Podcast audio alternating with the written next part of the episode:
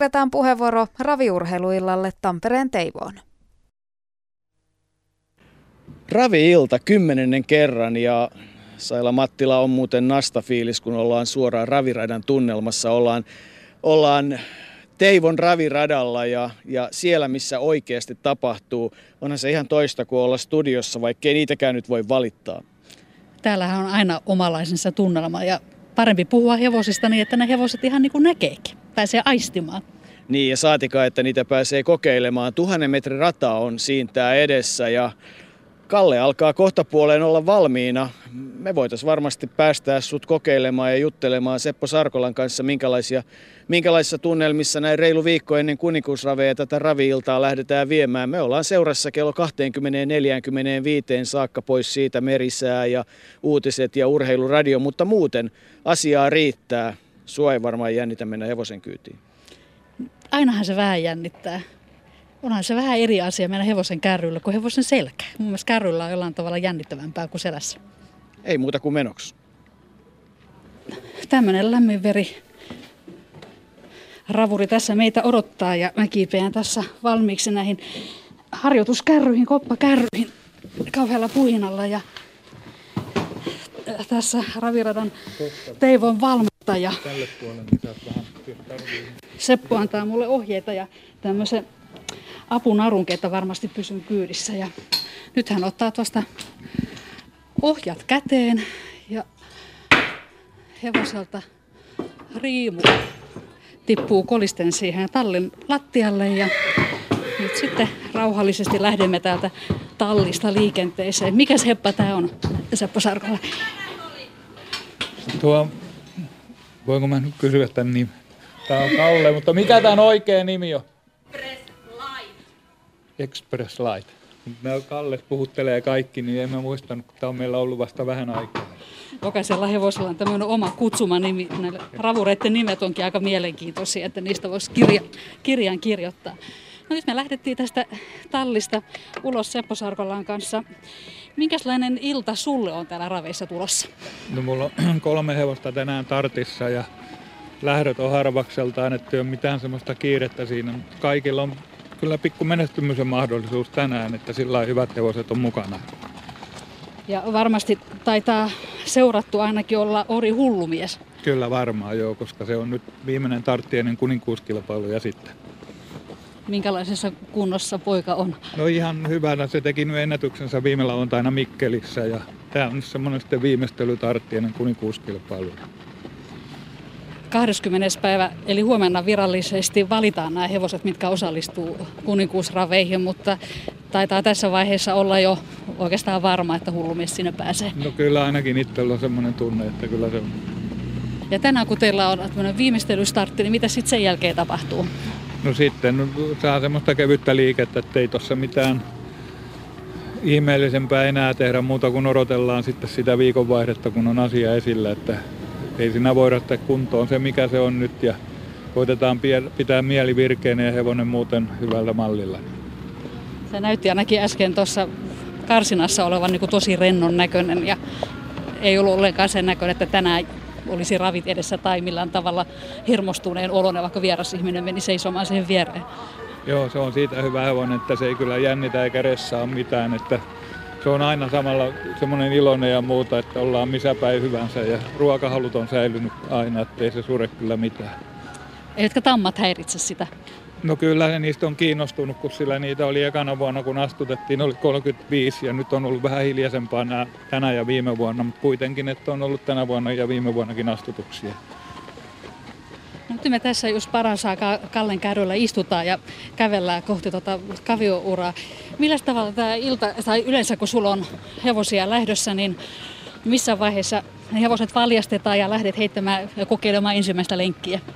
No ne on noin kaksi lähtöä ennen kuin tartti tapahtuu. Tai sitten jos on paljon hevosia ja muuta, että tarvii lämmittää useampia, sitten ne ajetaan aikaisemmin siinä ja ja, ja riisutaan ehkä osa välillä pois sitten karsinaa ja valjastetaan uudelleen vähän ennen tarttia sitten. Ja nyt meillä on vielä tämmöinen kävelyvaihe tässä meneillään. että heti ei voi lähteä päästelemään niin, että suoraan lentää. Minkälaisessa kunnossa sun mielestä näyttää tämä ura olevan? Nyt näyttää oikein hyvältä, että uskon, että tänä iltana tulee hyviä aikoja varmaan. Että jos ilma pysyy tämmöisenä, ettei rupea sataa ja muuta, niin No niin, nyt selvisi että minkä takia kannattaa nämä ajolasit olla silmillä. Kyllä ne hyvät on olemassa. Hiekkaa lentää sen verran ja sitten varsinkin kun porukassa ajaa, niin monta kertaa edeltä tulevakin heittää sitä jonkun verran. Että... Ja vaikka me mennään tässä vaiheessa vielä tämmöistä hidasta ra- ravihölkkää, niin selvästi kuuluu rapina ja tuntuu kans. Kyllä, kyllä. No mitenkä kun tässä kilpailumielessä sitten kun ajat ja tässä on niin aikamoinen määrä niitä hevosia samaan aikaan, niin mitä siinä ehtii ajatella sen lähdön aikana? No kyllä siinä seurataan koko aika, mikä tapahtuu ja mikä tilanteet on ja muuta, että sitähän ei pysty etukäteen sitä lähtöä ajaa, mutta siellä on oltava hereillä koko aika ja reagoitava sen mukaan, mitä kaverit tekee. Tuleeko koskaan sellaisia tilanteita, että hirvittää? No ei oikein, että en mä ainakaan nyt tule yhtäkkiä mieleen. Että kyllähän tietysti joku, jos on jollain semmoinen, joka laukkaa pahasti, että tulee joku vaarallinen tilanne, että sen näkee, niin totta kai siinä on, että miten pääsee sen väistämään. Että mulla kävi täällä nyt keväällä justiin, kun kaksi hevosta kaatui eteen viimeisessä kurvissa, mutta pääsin onneksi kiertämään ne siitä ulkokautta ohi vaarallisia tilanteita, koska hevoset on kuitenkin nopeita ja niissä on tota voimaa ja ja jos tuommoinen kavio päälle tulee, niin kyllähän se sattuu. Kyllä, kyllä. Mutta hevonen on siitä, että se ei kyllä kovin helposti astu päälle. Jos se vaan jotenkin voi väistää, niin se kyllä sen te- liikkeen tekee. No tuossa äsken meidän ohi meni yksi toinen lämpönä ja heti huomasi, että tämä Kallehan alkoi kiihdyttää. Joo, kyllä tuli kauhean hätä sen perään ja mukaan, että kilpailuinto on. Et se on hyvä merkki hevosella. On, on. Mistä sä näet, kun sä oot täällä kärryllä tai tunnet sen, että onko se hevonen hyvässä kunnossa vai ei? No kyllä se jo niin kuin päällisin puolinkin näkee, että sehän on silloin hyvinvoivan näköinen ja kaikin puolin. Ja, ja, ja sillä että, mutta kyllähän se tietysti joskus näyttää hyvältä ja silti jotain puuttuu, että joku on joko ihan voi olla mieli vaan, ettei nyt ole paras päivä tänään, tai sitten jotain ihan pientä, mitä et olla yhtäkkiä huomaa.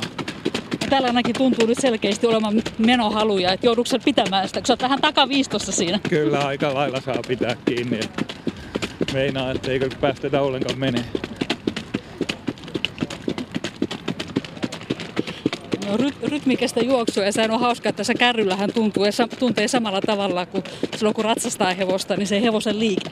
Kyllä varmaan, joo. Kalle vetää nyt ihan niin kuin korvat höröllä ja selkeästi sen näköisenä, että eikö nämä nyt päästäkään tällä kertaa menemään yhtään, yhtään kovempaa, mutta että ehkä tämä tämmöinen amatöörin harjoittelukierros niin ottaa Kallelle vähän koville. Kuinka monta hevosta sulla on tuossa tallissa nyt valmennettavana? No nyt ei ole kesäaikana, kun meillä on vissiin 14, mutta 19 mahtuu, että syksyllä taas kun tulee varsat laitumelta, niin sitten on paikat täynnä. Sä oot ollut tässä Tampereen radalla niin kuin valmentajana pitkään vuodesta 79, niin se oli? 76. 76 vielä pidemmän aikaa. Mikä sai sut valitsemaan niin kuin tämmöisen ammatin? No mä oon pikkupojasta asti ollut vähän hevosten kanssa ja jotenkin kiinnostunut niihin ja se ajautui niin kuin itsellään siihen sitten. Ihan semmoinen luonnollinen ammatinvalinta. Kyllä se vähän semmoinen oli, että tässä on siinä, että tässä on työ ja harrastus samassa eikä tule vapaa-ajan ongelmia. No ei varmasti. Päivät on pitkiä ja vapaa-päiviä harvassa. Näin on, näin on. Ja tällaisissa tunnelmissa täällä valmistellaan tätä tämän illan ravi-iltaa. Studiossa on omat keskustelijat ja mä pyörin täällä varikolla sitten ihmettelemässä tätä hevoselämää. Hän oli Saila Mattila ja Seppo Sarkolan kanssa kiersi tuota kaviouraa Teivo raviradalla, joka itse asiassa tarkkaan ottaen on Ylöjärvellä, vaikka on Tampereen ravirata. Ja, ja nyt olemme täällä viettämässä kymmenettä kertaa raviurheiluirtaa. Minun nimeni on Jouko Vuole, oikein hyvää iltaa myös täältä niin sanotusti kabinetin puolelta. Hieno ilta on tulossa, sää näyttää siltä ja hyvin me näemme täältä myös tuon radan. Meillä studiojoukkue muodostuu tällä hetkellä viidestä henkilöstä. Yksi meistä, eli Sanini Sandberg, poistuu vielä töihin, kun ohjastaminen alkaa, mutta paikalla on Niin kuin ensimmäisessäkin lähetyksessä aikanaan eläinlääkäri Kristiina Ertola, tervetuloa. Kiitos. Kri- klinikka pyörii ja töitä riittää. Kyllä riittää jo. Muutettiin tammikaulussa uusiin tiloihin ja ihan mukavasti on lähtenyt liikkeelle. Ensimmäistä kertaa mukana, mutta ei suinkaan ravimaailmassa, vaan pitkään, pitkään vaikuttanut Mario Kivimaa. Tunnet huippuhevosten hoitamisen ja valmennuksen ja tiedät myös, minkälaista on se ravimaailman arki.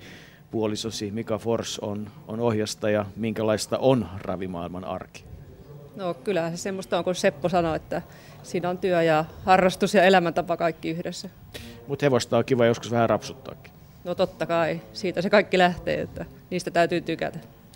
Matti Lakkisto, kilpailutoimenjohtaja Suomen Hippos, voisiko nyt jo melkein sanoa, että lähes EVP?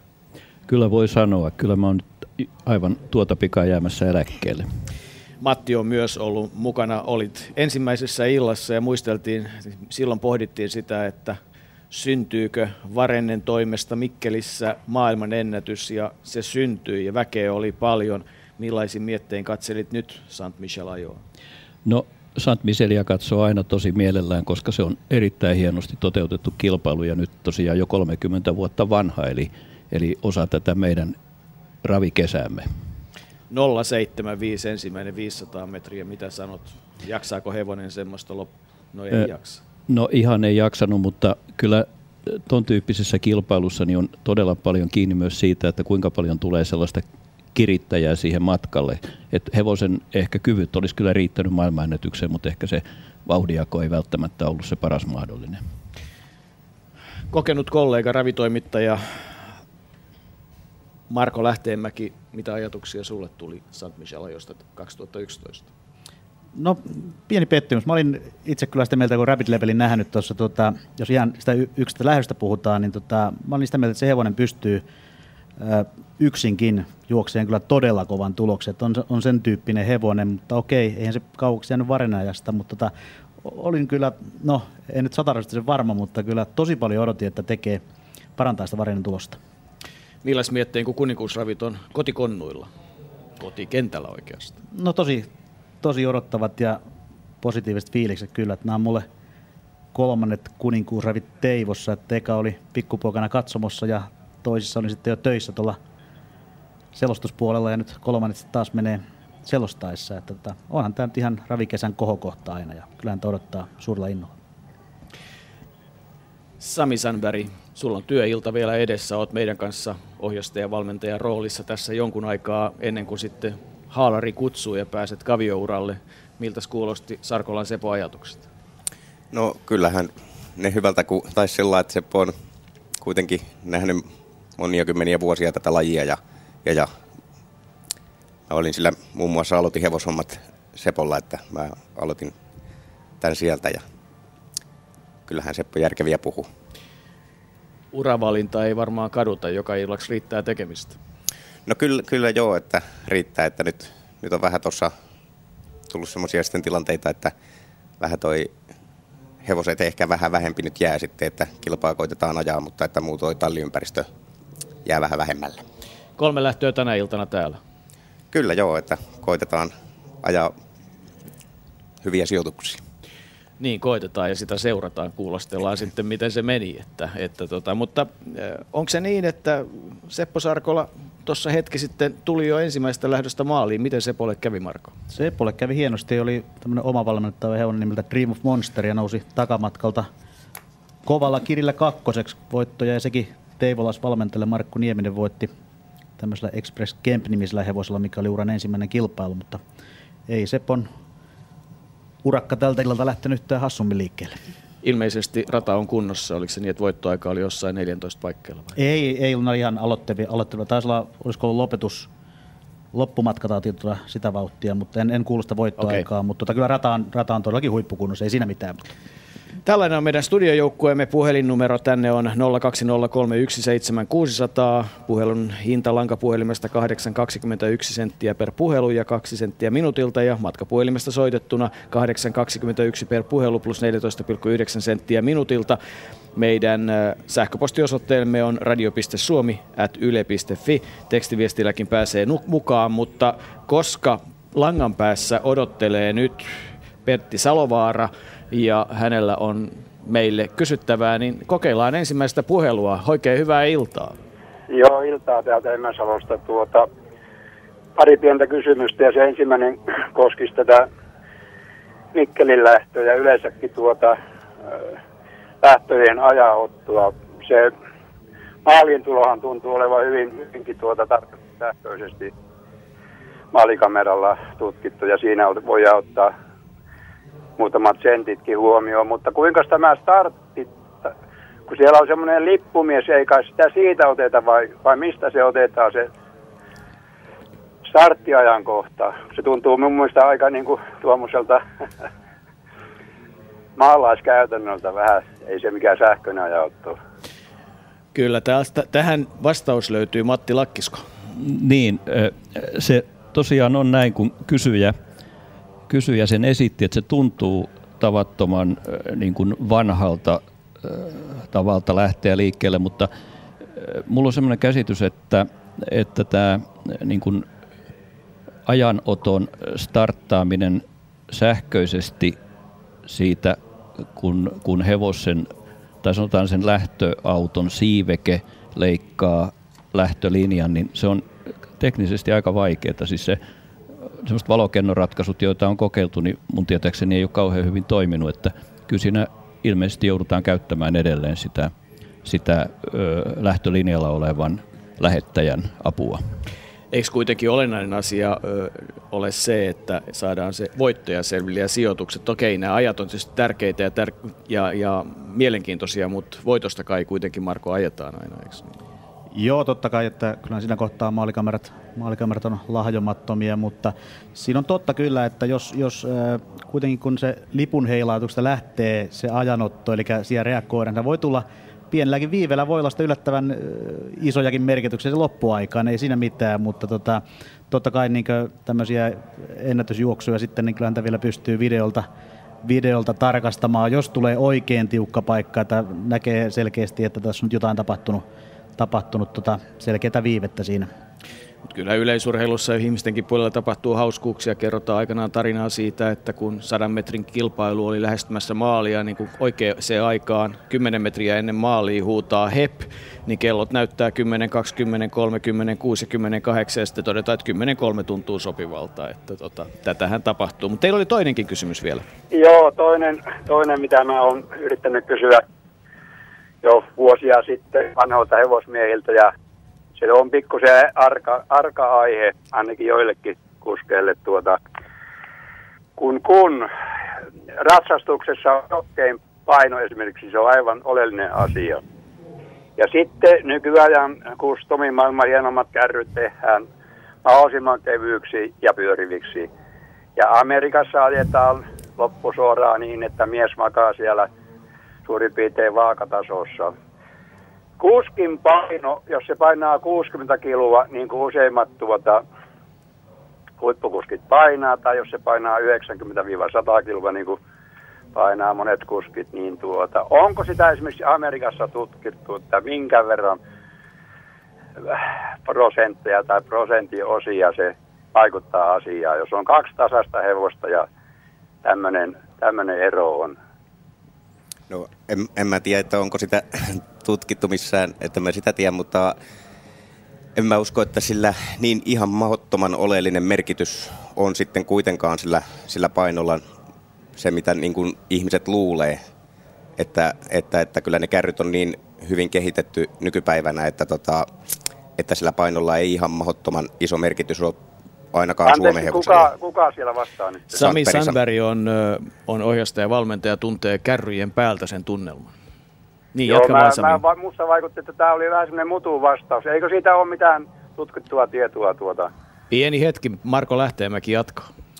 Joo, meillä on tota, joskus aikanaan joku vuosi TVn, TVn puolella johonkin lähetykseen tätä asiaa, asiaa tota, hiukan kartotettiin ja ei törmätty eikä löydetty mitään niin varsinaista tutkimustulosta, mutta sellainen, sellainen huomio kyllä tuli aika monestakin suusta, että jos keli on raskas, radan pinta on raskas ja tällä, että se upottaa jonkin verran, niin silloin tämä kuskin paino saattaa kyllä olla jo ihan, ihan jonkinmoinenkin vastus siinä, että näin, näin on tota, näin oli semmoinen tota, jonkinlainen otos, mikä, mikä syntyi, kun tätä asiaa jonkin verran tutkittiin. Matti Lakkisto. Mäkään en tiedä, että siitä olisi olemassa mitään tutkimusta, ei sen paremmin Amerikassa kuin täälläkään, mutta toisaalta kun katsoo, että minkä kokoisia ovat parhaiten menestyvät ohjastajat, niin siitä voi päätellä ainakin sen, että sillä semmoisella jokkityyppisellä keveydellä niin varmasti pärjää paremmin kuin ehkä sitten kovin massavalla Niin, siinä on pari hyvää esimerkkiä tuota Erik Adielsen Ruotsista ja Kontiokin on aika kuiva, kuivakas mies. Mm. Että Örjan Zielström.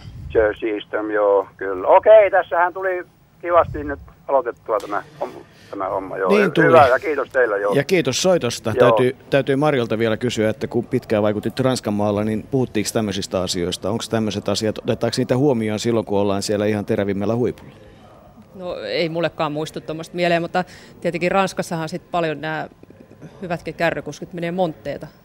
Että ne on aika, useasti aika pieniä. Toki ranskalainenhan on muutenkin useasti lyhkäisempi kuin pohjoismainen, mutta tietenkin jos nyt vedetään niin kuin kotiin päin, niin kyllähän sitten taas meidän Mika on aika pitkä. Tietenkin on köykäinen, köykäinen ettei painoa ole, mutta se on, että siinä, tai tuli semmoinenkin mieleen, että jos on esimerkiksi oikein rulliva hevonen, niin sittenhän se saattaa vaikka olla he, hyväkin, että paino, vähän paino on kyydissä. Että en mä kanssa usko, että tämä on nyt ihan se ratkaisevin tekijä kuitenkaan. Mutta kyllähän, jos ajatellaan sitä, että jos, tota, jos haetaan hevosvoimia, joita tuotetaan konevoimalla, niin, niin laitetaan autoon 20 kiloa lisää painoa, niin kuin jossain autokilpailuissa tehdään, niin sehän vaikuttaa ihan ratkaisevasti jo sit siihen, että kyllähän niin kuin täytyyhän sillä joku merkitys olla, mutta kuinka iso se on ja, ja tämmöisellä matkalla, niin, niin sitä on vaikea sanoa. Mutta siinä on fysikoiden laskettavaa. Varmasti tämä, mitä Marko sanoi, koskien nimenomaan sitä raskasta olosuhdetta, että jos se kärry ei kunnolla rulli ja se jää sinne, niin onhan se selvää, että meikäläisen alla se menee paljon syvemmälle kuin esimerkiksi Samin alla. Onko Kristiina sulla jotain kokemuksia asiasta? No ei sen enempää kokemuksia kuin muillakaan, mutta rupesin just miettimään, toihan olisi ihan mielenkiintoinen tutkimuksen aihe, kun nämä kaikki kärrytään kuitenkin testataan, eli tämmöisiä kärryn testauslaboratorioita on esimerkiksi Ypäjällä olemassa, niin voisihan se vaikka heittää sinne päin, jos ne innostus lähtemään tämmöiset laittaisi eri suunnasta painoa kyytiin, mutta ei semmoista ainakaan vielä ole tehty. Kysymyksiä tulee sähköpostin välityksellä radio.suomi.yle.fi ja niitä tulee tekstiviestin välityksellä. Siihen ohje oikeastaan on se, että se numero, johon tuo tekstiviesti lähetetään, on 16149, eli RS, väliviiva, RS välilyönti teemailta ja välilyönti ja sitten se kysymys. Ja numero on 16149 ja 40 senttiä se maksaa. Ja tuolla internetissä Radio Suomen nettisivulla osoitteessa yle.fi kautta Radio Suomi. Siellä on myös lomake, jonka kautta voi lähestyä meitä ja pidän tässä sähköpostia kaiken aikaa auki ja ja tänne kysymyksiä tulee. Ja sen verran voin sanoa, että kymmenen vuoden ajan näihin kysymyksiin on aina laitettu kaikkiin vastaus, ne jotka ovat uusia, Suomen Hippoksen sivuille. Eli siellä löytyy tämmöinen FAQ jo raviillan myötä, eli yleisimmin esitetyt kysymykset. Ja kaikki nämä tulevat myös sinne ajan myötä, että Hippoksen sivuilta www.hippos.fi päästään sitten kuuntelemaan lisää. Mutta otetaan nyt näitäkin tähän. Miksi ohjastajien housujen väri on valkoinen? Jokin sääntö, mutta millä perusteella? Miksi valkoisilla housuilla ajetaan? Joo. en, en muuten tiedä. se, se on justiin sääntö ja varmaan, että se niin näyttää, näyttää siistiltä, kun ajopuvun pitää olla, pitää olla muutenkin siisti, että sitten sakotetaan, jos se se on, mutta ei ole ikinä tullut mulle semmoista tilannetta, että toisin, voisin sitä sitten sen kummemmin mietti. Matti Lakkisto on kilpailutoimenjohtaja, melkein EVP. Ent, siis mä olen entinen kilpailutoimenjohtaja. No, mutta tässä sua titulerataan edelleen sillä tittelillä sen takia, että tähänkin varmaan löydät vastauksen. E, no me mietittiin tätä tuossa oikeastaan porukalla ennen kuin tämä lähetys alkoi ja, ja mulla on semmoinen muistikuva, että, että se saattaisi liittyä hyvin, hyvin kauan sitten tehtyyn päätökseen, päätökseen ja se päätös taas sellaiseen tilanteeseen, että – että tuomareille on tärkeää, että näkevät, missä ohjastaja jalat ovat. Niin, että niillä jaloilla ei tehdä mitään semmoista, mitä ei pitäisi. Onko Marko sulla mitään käsitystä tästä säännöstä? No joo, sama tuossa vähän sitä ennen lähetystä puhuttiin, mutta tämä on niin suomeksi sanottuna niin, niin tota, hevosen jalalla, ohjastaan jalalla koskeminen hevoseen, sehän on törkeimpiä tavallaan rikkeitä, mitä voi tehdä, niin hyvin, hyvin paljon mahdollista on tätä kautta aikanaan, aikanaan tota, tämä, tämä tavallaan suljettu pois, että näin ei pääse, pääse tapahtumaan. Matti Joo, ja meidän täytyy tietysti sekin muistaa, että, että tuomareilla oli huomattavasti paljon vähemmän mahdollisuuksia seurata kilpailijoiden edesottamuksia takavuosikymmeninä. Nythän tietysti tilanne on toinen, kun valvontalaitteet on kehittynyt valtavasti. Puheluita tulee näköjään 020317600 ja, ja nyt päästään sitten oikeastaan matkailun pariin. Kari Lavikka, oikein hyvää iltaa. Hyvää iltaa Lappeenrannasta. Niin, Lappeenrannassakin on ollut ja on joka vuosi hienoja kilpailuja, mutta teidän ja kysymyksenne Suomen, liittyy... Suomen lähes paras rata, mutta niin. kysymys liittyy tähän Kouvolan ja Mikkelin lentokuljetuksiin. Eli... Lähinnä siitä syystä, että, eli siitä syystä, että kun eihän ne rahtikoneiden nämä matkustamat ole paineistettu, että missä korkeudessa ne lentokoneet lentää ja Tuliko vaikea kysymys? Ei tullut nimittäin. Jos olisit katsonut urheiluruutua ennen Kymi GPtä, niin tähänkin oikeastaan tulee vastaus. Ja se voidaan kertoa kaikille muillekin. Nimittäin eikö niin, että Marko ainakin muistan, että olit mukana, niin, niin tota, eikö se ole niin, että 3000 metriä on se raja? Koko se kuljetuskone lensi Ranskasta, 3000 metriä oli se ylin raja, näin siinä jutussa ainakin todettiin, että sen yli ei voida lentää. Joo, tämä, oli jo ihan pelkästään pääteltynä, koska matkustajakoneen paineistus on 3000 metrin tasolla, niin ja sitä paitsi Rapid Lepel tuli tästä meidän asunnon yli just Lappeenrantaan. Niin, se laskeutui Lappeenrantaan. Uttiin on laskeutui silloin, kun, kun oli Kymi GP, mutta Joo.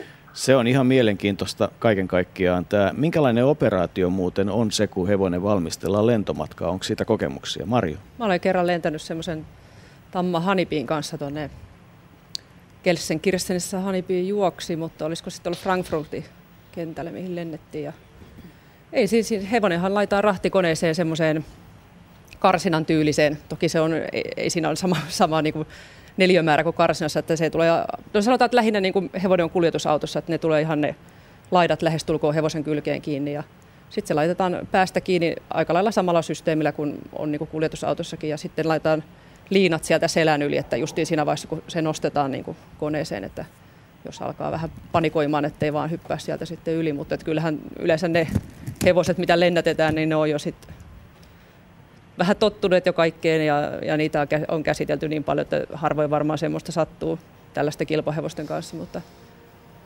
ei, ne nostetaan sinne ja siinä kontissa ja siinä ne matkustaa ja, ja, ja sitten tosiaan muistan, se oli oikein iso kenttä, kun sinne sitten laskeuduttiin, niin sitten ihan semmoisen junan tyylisen karavaaniin meidät laitettiin, että sit siinä oli, oli niin kuin matkatavaroita ja hevonen välissä ja taas matkatavaroita ja mentiin siellä ympäri Frankfurtin kenttää ja vietiin sitten semmoisen osastoon, missä oli niin kuin eläimiä muitakin. Ja Minkälaista, Matti, muistatko vielä, minkälaisista summista puhutaan, kun hevoset lentää? Onko se koneen hinta on joku 60 000, kun se Joo, se, joo, se on su- suunnilleen sitä luokkaa tällä hetkellä. Et aikaisemmin se mun mielestäni oli jonkun verran edullisempaa. Silloin oli ilmeisesti olemassa edullisia lentoyhtiöitä sellaisista kehittyvistä maista, jossa sitten hintataso ei vielä ollut niin korkealla, mutta mulla on se käsitys, että ne on kyllä viime vuosina aika lailla kallistunut ja samalla sitten tietysti tehnyt ravijärjestäjien kannalta sen aika lailla tiukaksi sen tilanteen.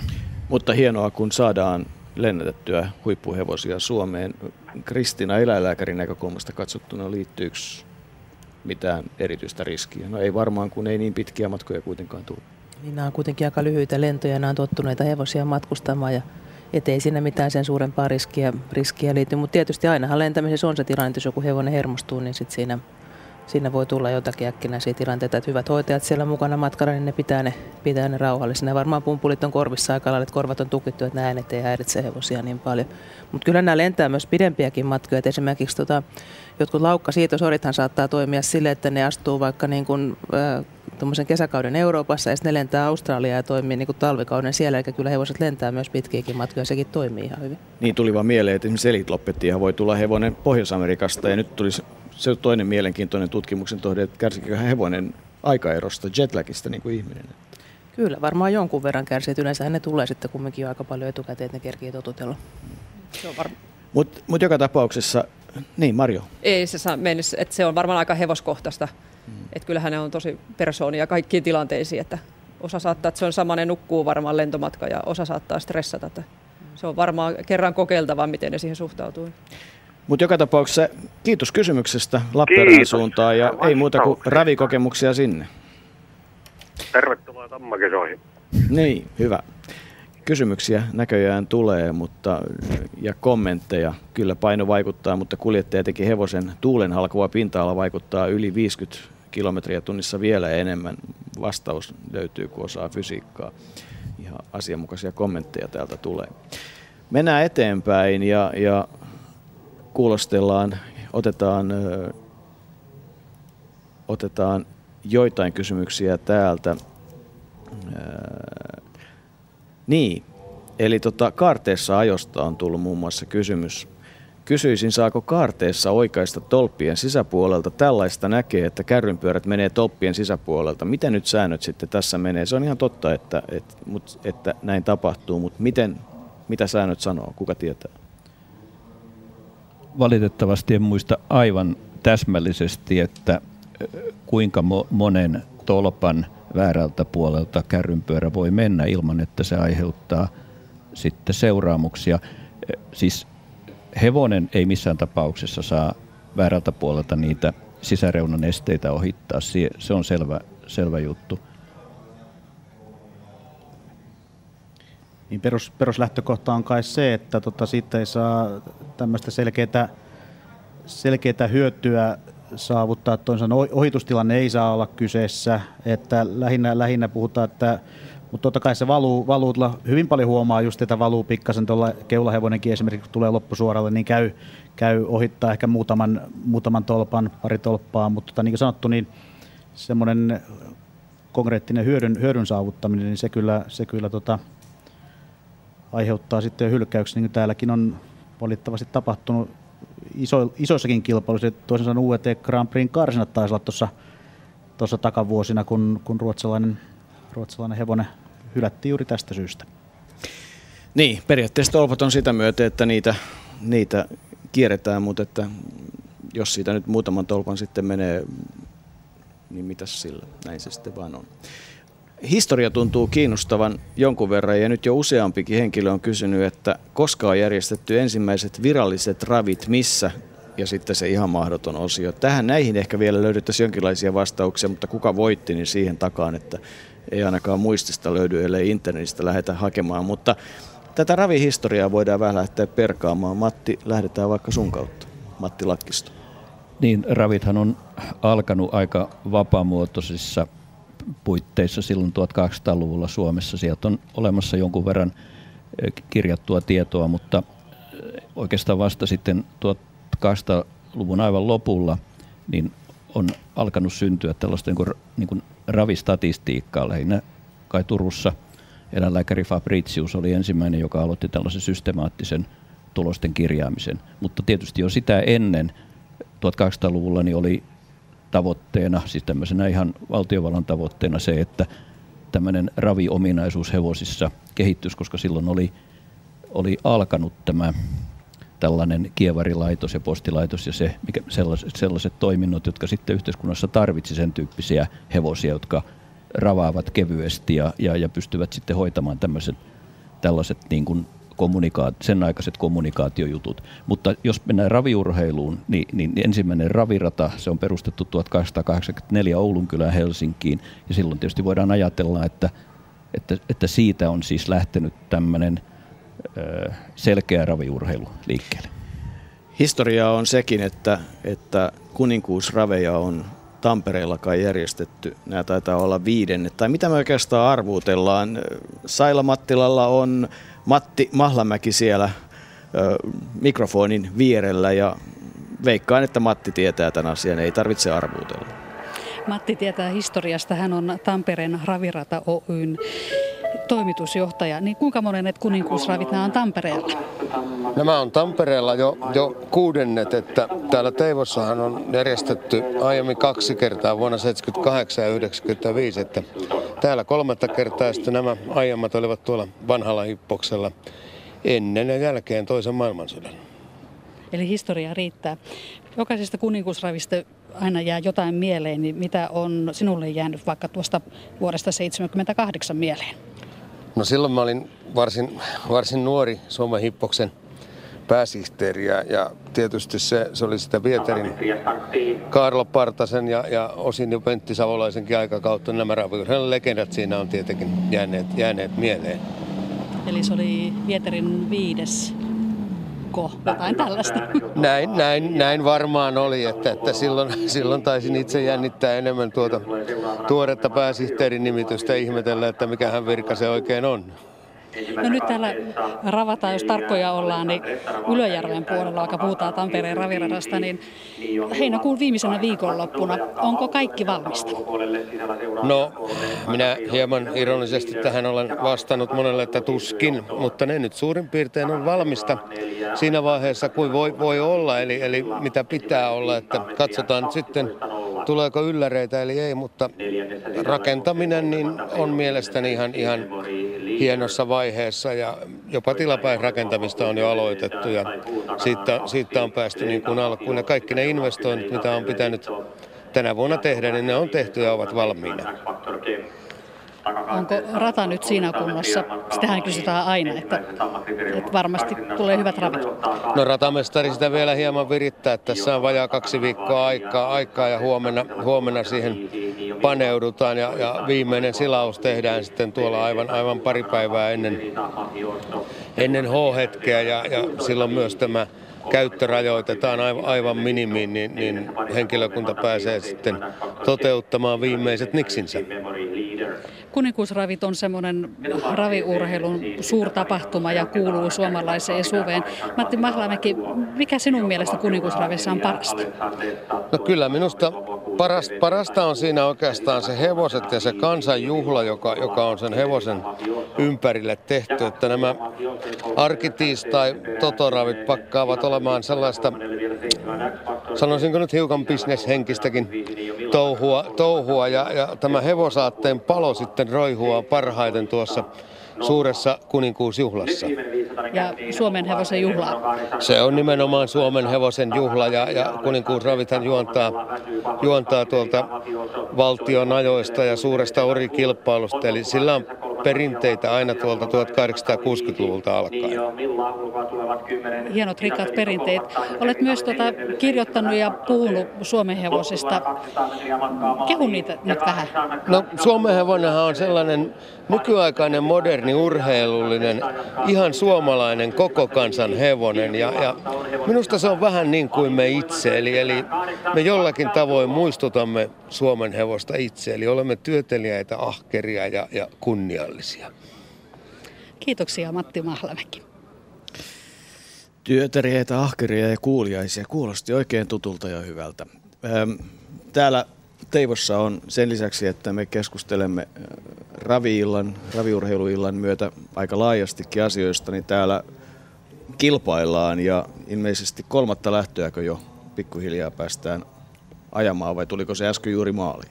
Juuri tuli kolmas lähtö maali ja tämä sikäli sopii hiukan tähän kuninkuusravi-teemaan, mistä paljon, paljon tänäänkin puhutaan, niin oli Tamma Kriterium-kilpailun karsinta ja tämä Tamma Kriteriumin kilpailu ajetaan sitten finaalin osalta kuninkuusravi sunnuntaina. Sunnuntaina nyt ensimmäinen karsintalähtös tuli maali ja kovalle nimelle meni Pekka Korpi korjas voiton osa omistamalla ja kasvattamallaan Classical Duo nimisellä kolmivuotiaalla tammalla. Nyt nämä, itse asiassa tämä maaliin tulo, sekin aiheuttaa paljon kysymyksiä ja, ja Hessu kysyy, että raveja seuratessani paikan päällä tai TVstä haluaisin itse nähdä, nähdä maaliin tulon järjestyksen mahdollisimman tarkoin.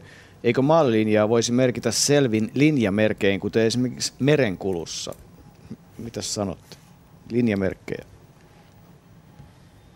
Hmm. Matti Lakkista. No mä mietin sitä nyt, nyt siltä kannalta, että, että meillä on maalilinjahan on kaikilla raviradoilla määritelty hyvinkin tarkasti, ja sen tietysti pitääkin olla tarkasti määritelty. Et meillä on tuolla sisäkentän puolella se maalipaalu, johon sitten maalikamera tuolta tuomaritornista, yleensä tuomaritornissa se sijaitsee, niin se kohdistetaan, ja se tapahtuu kyllä erittäin, erittäin täsmällisesti. Mutta se, että siitä sitten puuttuu sisäkentän puolelta usein se sillä linjalla oleva paalu, niin niin, ehkä se voisi siinä olla. En tiedä, en ole aikaisemmin tullut ajatelleeksi kyllä. Onko muilla ajatuksia? Niin, tota, jos, jos TVn, TVn kannalta miettii, niin, niin tota, sehän mun käsityksen mukaan vaatisi tämmöisen erillisen, erillisen kyllä sitten jo laitteen, jolla se pystyy niin millin tarkasti osoittamaan sen, sen järjestyksen, koska tämäkin kamera, mikä esimerkiksi monella paikalla nykyään on siellä radan tasolla maalin kohdalla, niin se näyttää hyvin paljon, saattaa valehdella sitä ja sama nämä yläkamerat, niille ei pääse mitenkään, mitenkään sitä sillä koska ne on hyvin, hyvin tota, vaihtelevalla paikoilla tota, maalipaaluun verrattuna. Että se varmaan sitten täytyisi olla tämmöistä erillistä tekniikkaa ihan, mutta tällä hetkellä sitä ei ainakaan ole käytössä. Mattilakista. Sinänsä tuo kysymys on kyllä varsin ymmärrettävä, koska just niin kuin Marko äsken totesi, niin nämä televisiokamerat erittäin harvoin sattuvat sille samalle linjalle ja silloin kun katsojat seuraavat maalintuloa televisiosta, niin se usein vääristää sen tilanteen nimenomaan siitä syystä, että se, että se televisiokamera ei ole siinä suoraan maalilinjalla, vaan usein, useita, useita metriä usein sivussa siitä. Mutta että se, että otetaanko maalintulot tarkasti, niin siitä nyt voitaneen olla kaikki aika yksimielisiä, että kyllä ne otetaan erittäin tarkasti. Kristiina. Joo, juuri näin, että se maalikamera on kyllä hyvin tarkkaan kohdattu. Sitten mietin niitä, että jos sinne jotakin peiliä tai muuta haluaisi laittaa, mistä on helpompi seurata taas sisäkentällä, niin sitä siinä voi tulla myös tämä, että jos siellä on kovin paljon ylimääräistä tavaraa, niin joku hevonen voi sitä pelästyä, että sitten sekään ei ole ehkä ihan, ihan, ihan että sinne kauheasti niitä virityksiä laitetaan. Tuossa pari minuutin kuluttua soidaan studiojoukkueellekin muutaman minuutin tauko, kun kuuntelemme merisäätä, mutta kun pelimaailmakin jonkun verran kysyy, niin on pakko heittää studiojoukkueelle, että jos V5 ei ole vi- yhtään viisi oikein, niin miten sitten käy? Miten Marko käy? Nyt täytyy miettiä oikein tarkkaan, tarkkaan tuota. Jos ei tiedetä vastausta nyt, niin kaivetaan se esiin vaikka tauon aikana. Ja no, ehdottomasti kannattaa, kannattaa, tule puhuttua, puhuttua ohi suun. Että tota, en muista, onko tämmöinen tilanne tullut, tullut edes, mutta totta kai tähänkin joku sääntö löytyy. Niin, joka tapauksessa meidän iltamme puhelinnumero se on 0203 17600. Meidän sen puhelun hinta lankapuhelimesta soitettuna on 821 per puhelu ja lankapuhelimesta soitettuna 2 senttiä minuutilta, matkapuhelimesta 8,21 per puhelu ja 14,9 senttiä minuutilta. Puheluita me otetaan vastaan matkapuhelimen kautta RS välilyönti teemailta ja sitten se kysymys ja numero on 16149 40 senttiä ja sähköposti numero on tai itse asiassa osoitteeseen radio.suomi at yle.fi ja vielä tuolta Radio Suomen internetsivuilta löytyy lomake, josta, jolla voi kysymyksiä lähettää ja todella vastauksia laitetaan sitten Hippoksen nettisivuille, kun saamme koko tämän illan aina 20-45 saakka käsiteltyä. Ja tarkennusajanottoon valokenno on ollut käytössä vuodesta 1999 lähtien ja käytössä suurkilpailujen ajanotossa ja tämä lähde on Ilkka Nisula ja Jouko Lidholm. Antti Savolainen, jolle, terveisin Antti Savolainen, jolle, jolle Ilkka soitti, eli Antti on tuon asian tarkistanut. Mutta nyt me voimme pitää pienen tauon ja palaamme 18.55 ääneen täältä Teivosta ja sitä ennen kuuntelemme merisää tietoja 020317600 radio.suomi.yle.fi ja tekstiviestien numero on 16149.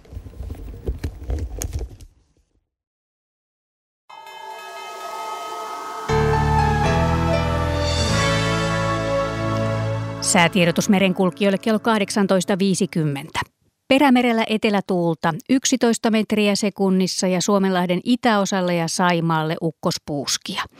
Siis huomautus veneilijöille perämerellä etelätuulta 11 metriä sekunnissa ja Suomenlahden itäosassa ja Saimaalla ukkospuuskia. Skandinavian länsipuolella on laaja matalapaineen alue. Odotettavissa huomiseen iltaan asti Suomenlahdella lännen puoleista tuulta 3-7 metriä sekunnissa, aamusta alkaen suunnaltaan vaihtelevaa tuulta 1-5 metriä sekunnissa, päivällä tuuli alkaa voimistua ja kääntyy idän puoleiseksi. Aamupäivällä 3-7 metriä sekunnissa.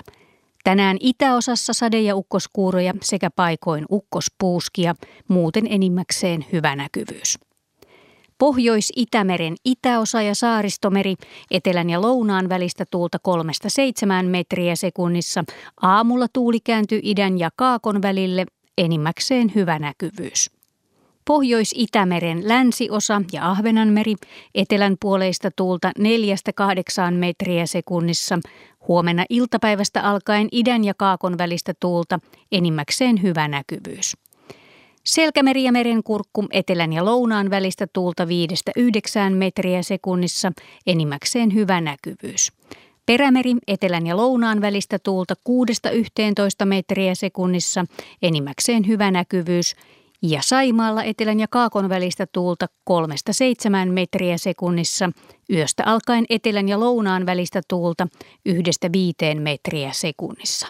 Päivällä suunnaltaan vaihtelevaa tuulta Tänään paikoin vesi- tai ukkoskuuroja ja ukkospuuskia.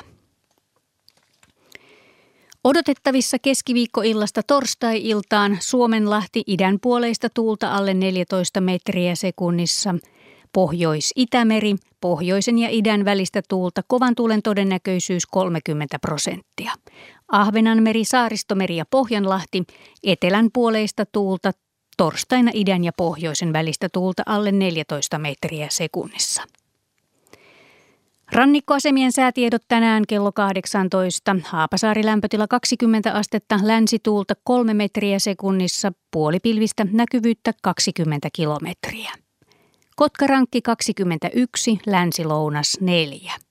Orrengrund 21, lounas 2. Emäsalo 19, länsi-lounas 4. Kalpoide Grund 18, länsi 6. Eestiluoto lounaistulta 4 metriä sekunnissa. Harmaja 19, lounas 5 pilvistä 40 kilometriä.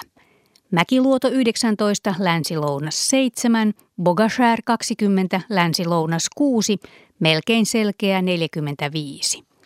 Jussarö 19, länsi-lounas 6, pilvistä 28.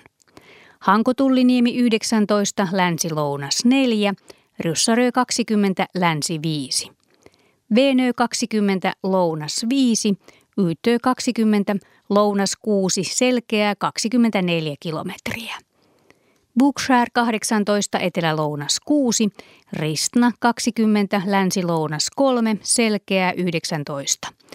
Gotska Sandön 20, etelä-lounas 3, 35 kilometriä. Rajakari 20 lounas 5, Fagerholm 20 etelä-lounas 5, Kumlinge 21 etelä 5 selkeä 35 kilometriä. Nyham 18 etelä 8 selkeä 28. Märket 18 etelä kaakko 8, Isokari 20, etelä 5 selkeää 30. Kylmäpihlaja 20 etelä-lounas 6, Tahkoluoto 18, Etelä-Lounas 2, selkeää 35 kilometriä. Kristiinan kaupunki Karhusaari 20, Etelä-Lounas 5, Bredshäret 18, Lounas 9. Strömmingsboden 16, Etelä 7, Valassaaret 18, Etelä-Lounas 6. Kallan 17, Länsi-Lounas 8, Tankkar 19 lounas 5 selkeä 45 kilometriä. Ulkokalla 17 lounas 7, nahkiainen tiedot puuttuvat. Raahe 18, länsi-lounas 7, 35 kilometriä. Oulu Vihreäsaari 19, länsi 2, 35. Marjaniemi 19, etelä-lounas 9, melkein selkeä 25. Kemi ykkösen tiedot puuttuvat ja ajos lämpötila 18 astetta, tuuli etelä-lounaasta 10 metriä sekunnissa selkeää, näkyvyyttä 25 kilometriä. Meriveden korkeus mitattu tänään kello 17, Kemi plus 1 senttimetri, Oulu plus 0, Raahe miinus 2, Pietarsaari plus 1, Vaasa miinus 4, Kaskinen miinus 8, Mäntyluoto miinus 10, Rauma miinus 9, Turku miinus 15, Föglö miinus 14, Hanko miinus 16, Helsinki miinus 14 ja Hamina miinus 6 senttimetriä. Aallokon korkeus Pohjois-Itämerellä tänään kello 16 oli 0,6 metriä. Ja vielä liikennetiedote.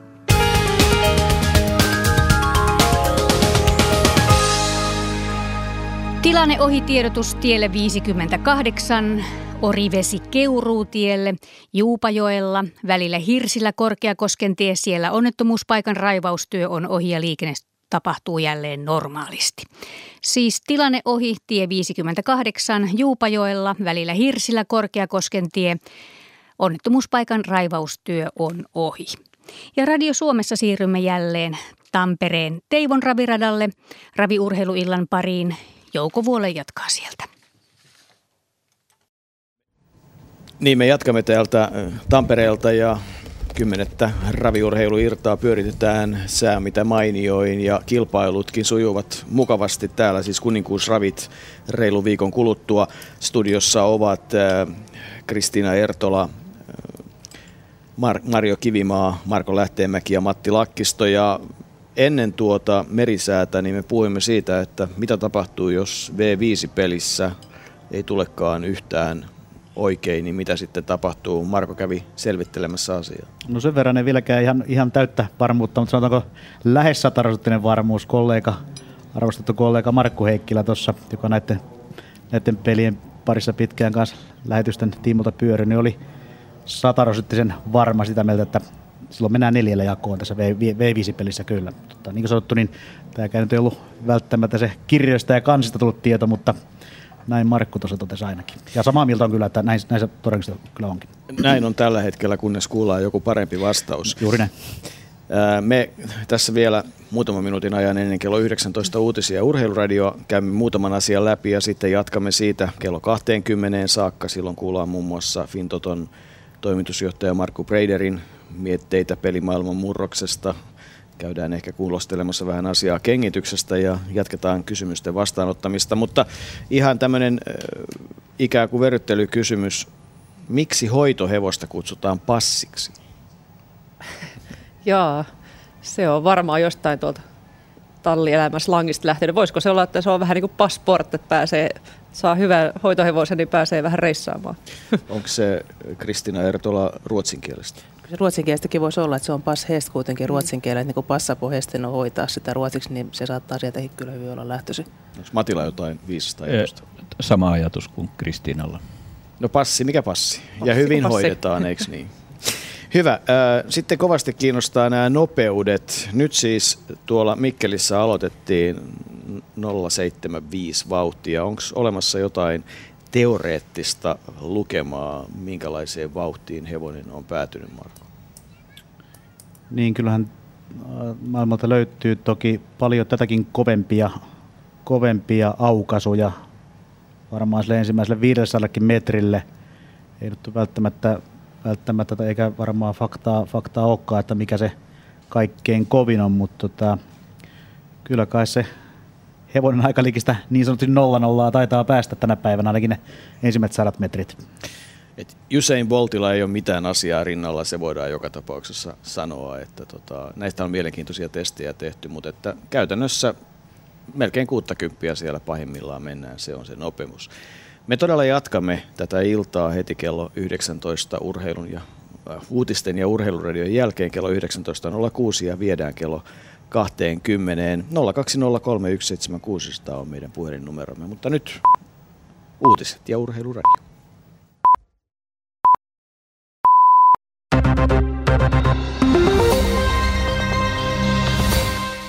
Britannian parlamentin tutkintalautakunta on aloittanut Rupert Murdochin ja hänen poikansa James Murdochin kuulemisen.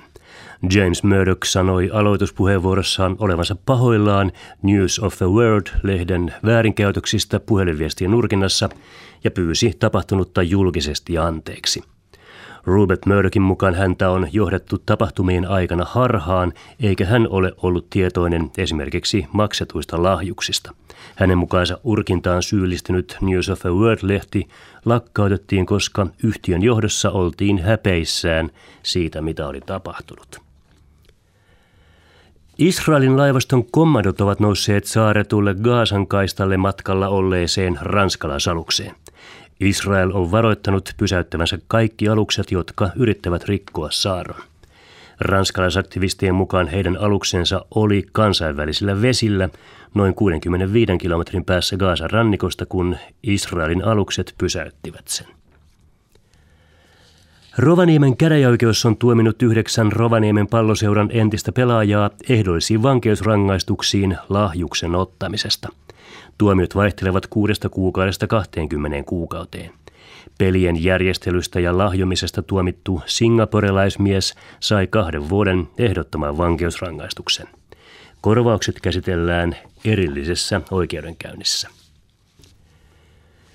Yrityssaneeraukseen hakeutuva elektroniikan sopimusvalmistaja Elkotekin osake on ollut jyrkässä laskussa Helsingin pörssissä.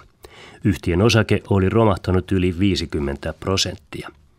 Elkotek ilmoitti eilen hakeutuvansa yrityssaneeraukseen rahoitusvaikeuksien takia. Viime viikon keskiviikkona Elkotek kertoi puolestaan aloittavansa koko henkilöstöä koskevat YT-neuvottelut. Säätiedotus kertoo, että maan länsiosassa on päivällä puolipilvistä tai selkeää ja poutaa, yön alilämpötila 10-15 ja päivän ylin 22-26 astetta. Maan itäosassa paikoin sadetta ja ukkoskuuroja, päivällä sadetta ja ukkoskuuroja vielä Pohjois-Karjalassa. Yön alilämpötila 14-18 ja päivän ylin 23-27 astetta. Maan pohjoisosassa enimmäkseen pilvistä ja sadekuuroja, Kainuussa mahdollisesti ukkosta, vähitellen selkeämpää ja enimmäkseen poutaa. Yön alilämpötila 10-16 ja päivän ylin 19-24 astetta. Metsäpalovaroitus on voimassa Ahvenanmaan ja Etelä-Karjalan maakunnissa sekä Lapin kunnista Torniossa, Ylitorniossa ja Pellossa – Kymenlaakson, Etelä-Karjalan, Etelä-Savon ja Pohjois-Savon maakunnissa kehittyy ukkoskuuroja, joiden aikana on voimakkaita ukkospuuskia yli 15 metriä sekunnissa.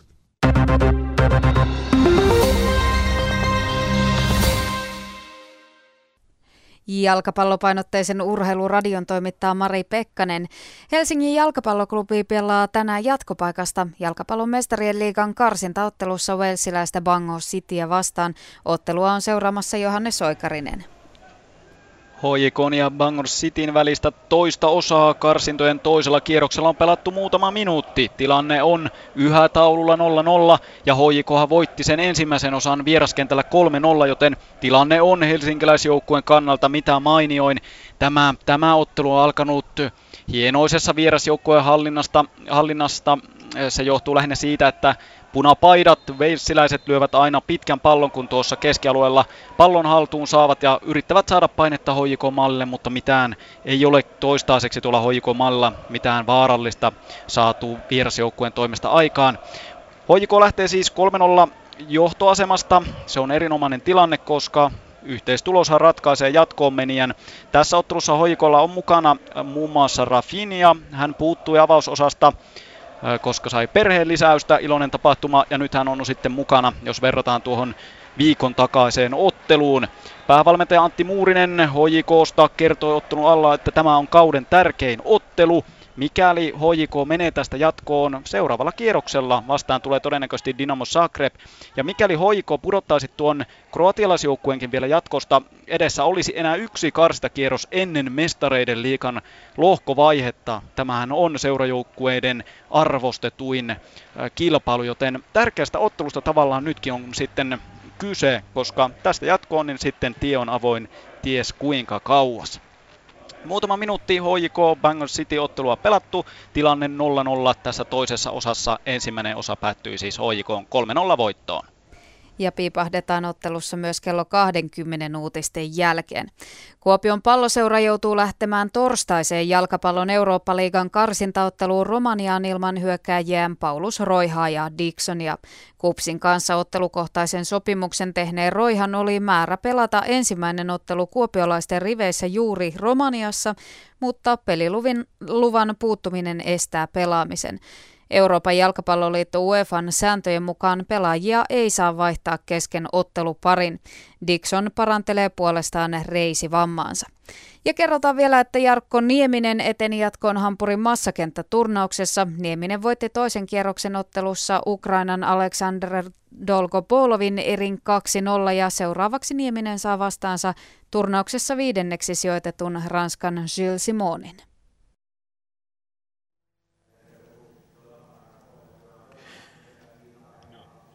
Ja nyt sitten tervetuloa jälleen raviurheiluillan pariin. Kymmenen vuotta sitten tehtiin ensimmäinen. Tämä on kymmenvuotis niin sanotusti juhlalähetys. Olemme Teivon raviradalla Tampereella ja meidän puhelinnumeromme on 020317600. Puhelun hintalanka puhelimesta on 8,21 per puhelu plus 2 senttiä minuutilta. Matkapuhelimesta soitettuna 8,21 per puhelu plus 14,9 senttiä minuutilta. Tekstiviestillä veitä voi lähestyä RS välilyönti teemailta välilyönti ja sitten se kysymys ja tuo numero on 16149. Hinta on 40 senttiä per viesti. Sähköpostiosoitteemme on radio.suomi at yle.fi ja Radio Suomen nettisivuilta yle.fi kautta Radio Suomi lomakkeella voi myös lähestyä. Me emme missään tapauksessa kaikkiin kysymyksiin pysty tänä iltana vastaamaan, mutta perinteiden mukaisesti vastauksia kerätään Hippoksen nettisivuille, jossa sitten näitä on oikeastaan kymmenen vuoden ajalta jo kertynyt aikamoinen liuta. Hyviä, mielenkiintoisia kysymyksiä olemme saaneet jo tähän mennessä ja jatkamme sillä linjalla. Olemme äänessä nyt kello 20, silloin kuulemme uutiset ja sään ja jalkapallotilanteen tuosta HJK ja Banker Cityn ottelusta. Ja sitten jatkamme kello 20 jälkeen vielä kolmisen varttia 20-45 saakka. Silloin kuullaan muun muassa, mitä rataeläinlääkäri tekee ja niin edelleen. Saila Mattila on tuolla mikrofonin kanssa pyörimässä rata-alueella, jossa myös kilpailut ovat tällä hetkellä parhaimmillaan. Minun nimeni on Jouko Vuole ja, ja jatketaan sillä, että kun tuo ajanotto tuntuu kiinnostavan, niin hevosurheilulehden päätoimittaja ja historian tuntija Jorma Keveläinen kertoo ja lähetti viestin, että raviurheilu oli ensimmäinen kilpaurheilulaji Suomessa, johon kehitettiin virallinen ajanotto. Ensimmäinen virallinen Suomen ennätys on vuodelta 1865 ja sen vuoksi tämä Tämän saa Tamma Briitta. Kilometriaika nykymuodossa ilmoitettuna oli 51,3 ja studiojoukkueemme, jossa ovat tänään eläinlääkäri Kristiina Ertola, kilpailutoimenjohtaja EVP, Matti Lakkisto, Mario Kivimaa, joka tuntee ravivalmennuksen hevosen hoitamisen ja raviarjen erityisen hyvin, ja ravitoimittaja Marko Lähteenmäki.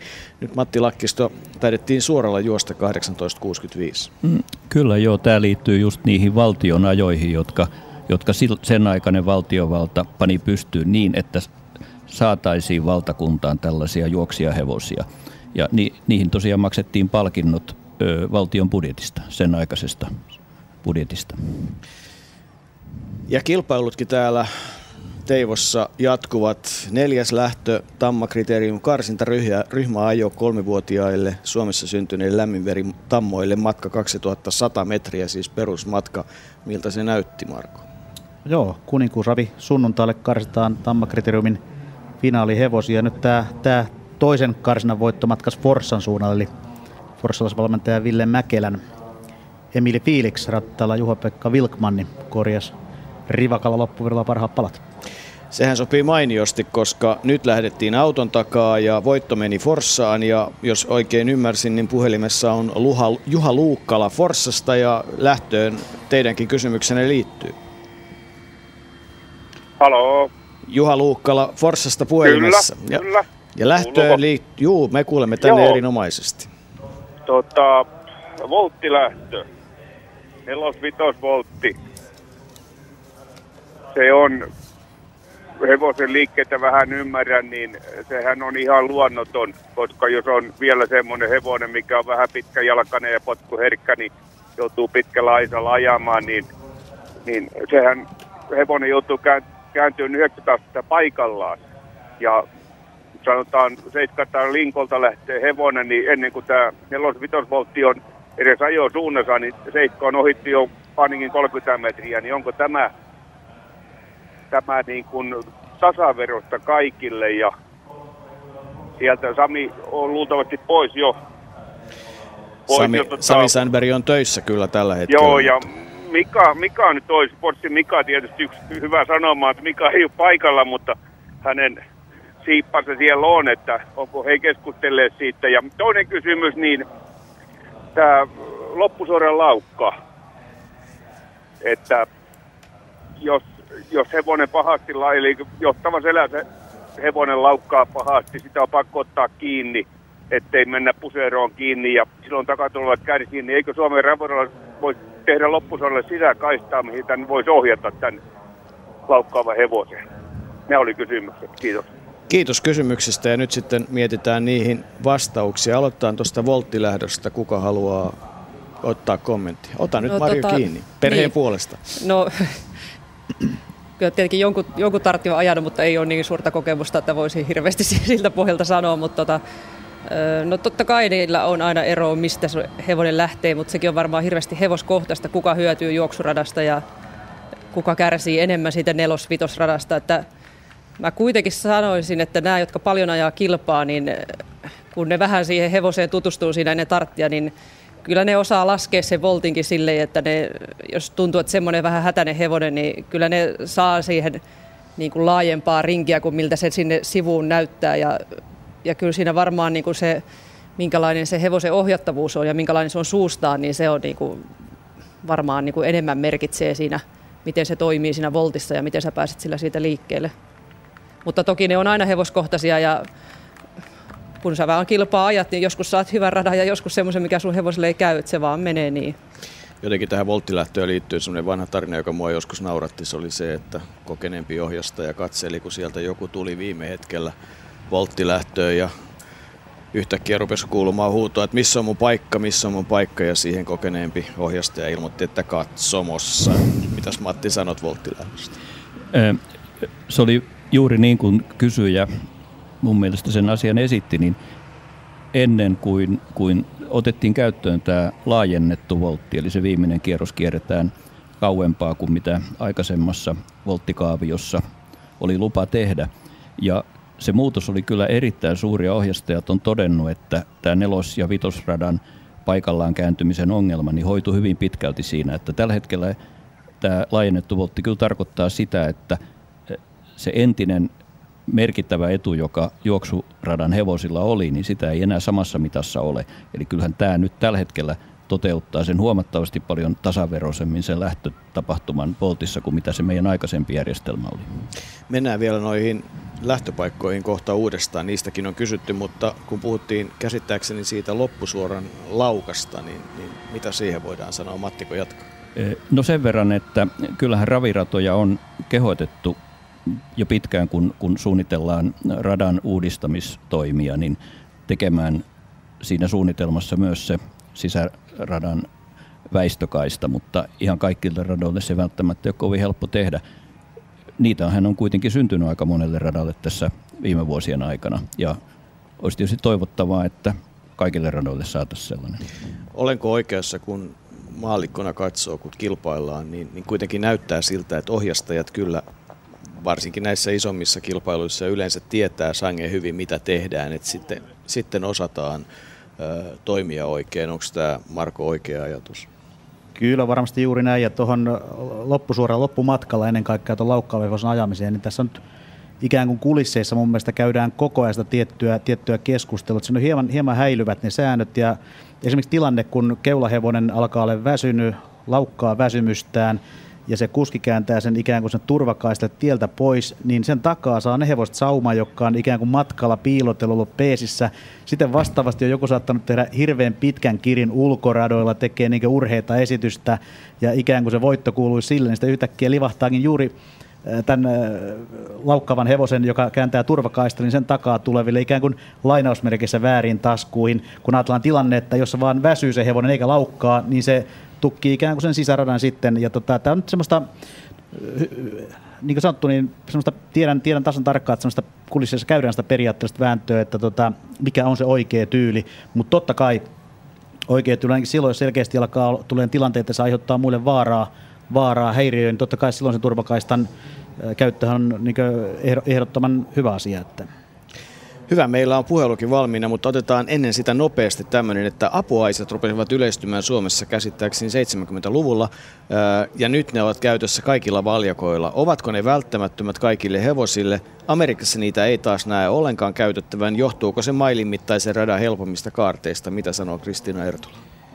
No varmaan se Amerikan asia pitkälti johtuu siitä ja siellä on kyllä myös tämmöisiä niin epäkeskokärryjä, että ne kärryt saattaa olla vähän niin kuin kapeampia, ne on erilaisessa tilassa ne hevoset. Mutta nykyään ne on meillä vakiovarusteena oikeastaan kaikissa kärryissä, että ne kuuluu siihen ja ne ohjastaja sitten valitsee, että se joko käyttää niitä tai ei käytä, että kuskihan saa ihan itse sitten päättää, että nostaako jalkaisesta ylitte vai ei.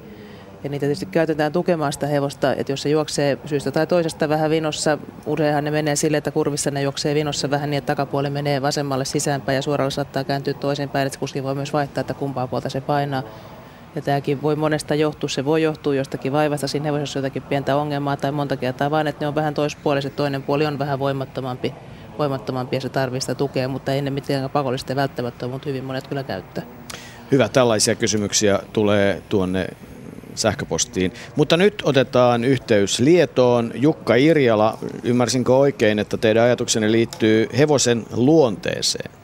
Ei, ei luonteeseen, vaan tota, näiden nimenomaan ravihevosten ja erityisesti Suomen hevosten nimien hilpeään luonteeseen. Ai, nimien hilpeään luonteeseen. Niin, että et, onko tässä, ö, ö, ollaan nauriskeltu pitkän, pitkiä aikoja, että että aika hauskoja nimiä, että onko tässä joku logiikka talleittain vai suvuittain vai onko ne ihan tosiaan niin kuin hatusta vedetty nämä, nämä, nämä, nämä, nämä aika hauskat nimet.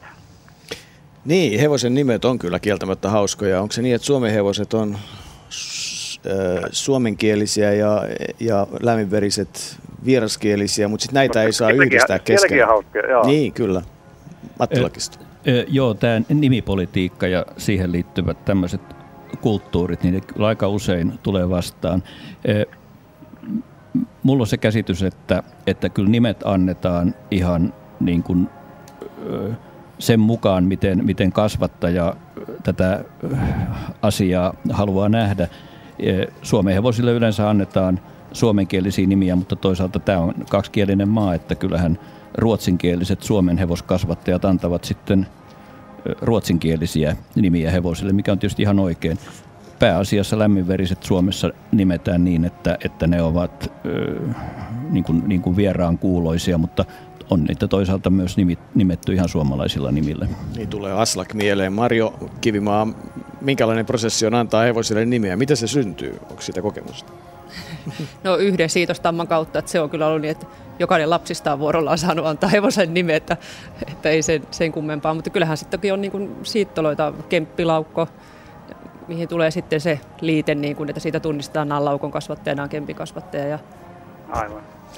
Marko ja, Joo, ja Suomessa käytetään niin lämminveri, lämminveripuolella aika harvoin, harvoin niin suomenkielisiä nimiä, mutta esimerkiksi Ruotsissa se on tosi yleistä, että se antaa lämminverisille näitä, näitä tota, paikkakunnan tai kotitilan tilan nimi, että siellä se on ihan yleisempää, että ne on ruotsinkielisiä ne nimet. Aivan, joo. Sitten to, toinen, tämä tuli osittain jo käsiteltyä, tämä, tämä, tämä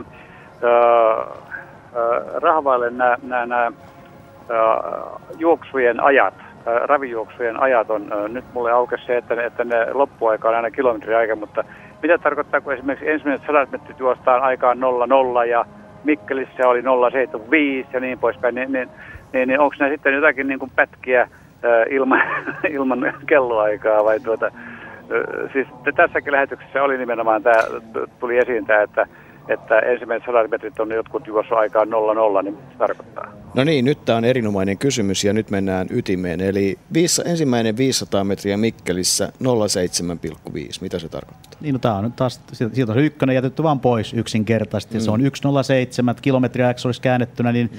sitä vauhtia, kun se olisi jatkanut kilometrin, niin se olisi ollut minuuttia seitsemän Niin, eli jos hevonen aloitti vauhtia 500 metriä, joka sanottiin, että 0,7,5 tai 0,75, niin, niin sen kilometrin aika, jos se olisi samalla vauhdilla jatkanut, olisi 1,1 minuutti 7,5 sekuntia, josta sitten kilometrivauhdiksi saadaan rapiat 50 alle 60 kilometriä tunnissa, koska minuutti olisi 60 ja sitten tämä kokonaisaika tarkoittaa sitä nimenomaan sitä aikaa, kilometriaikaa. Joo, eli Rapid, Rapid Level meni ensimmäistä 500 metriä 33,5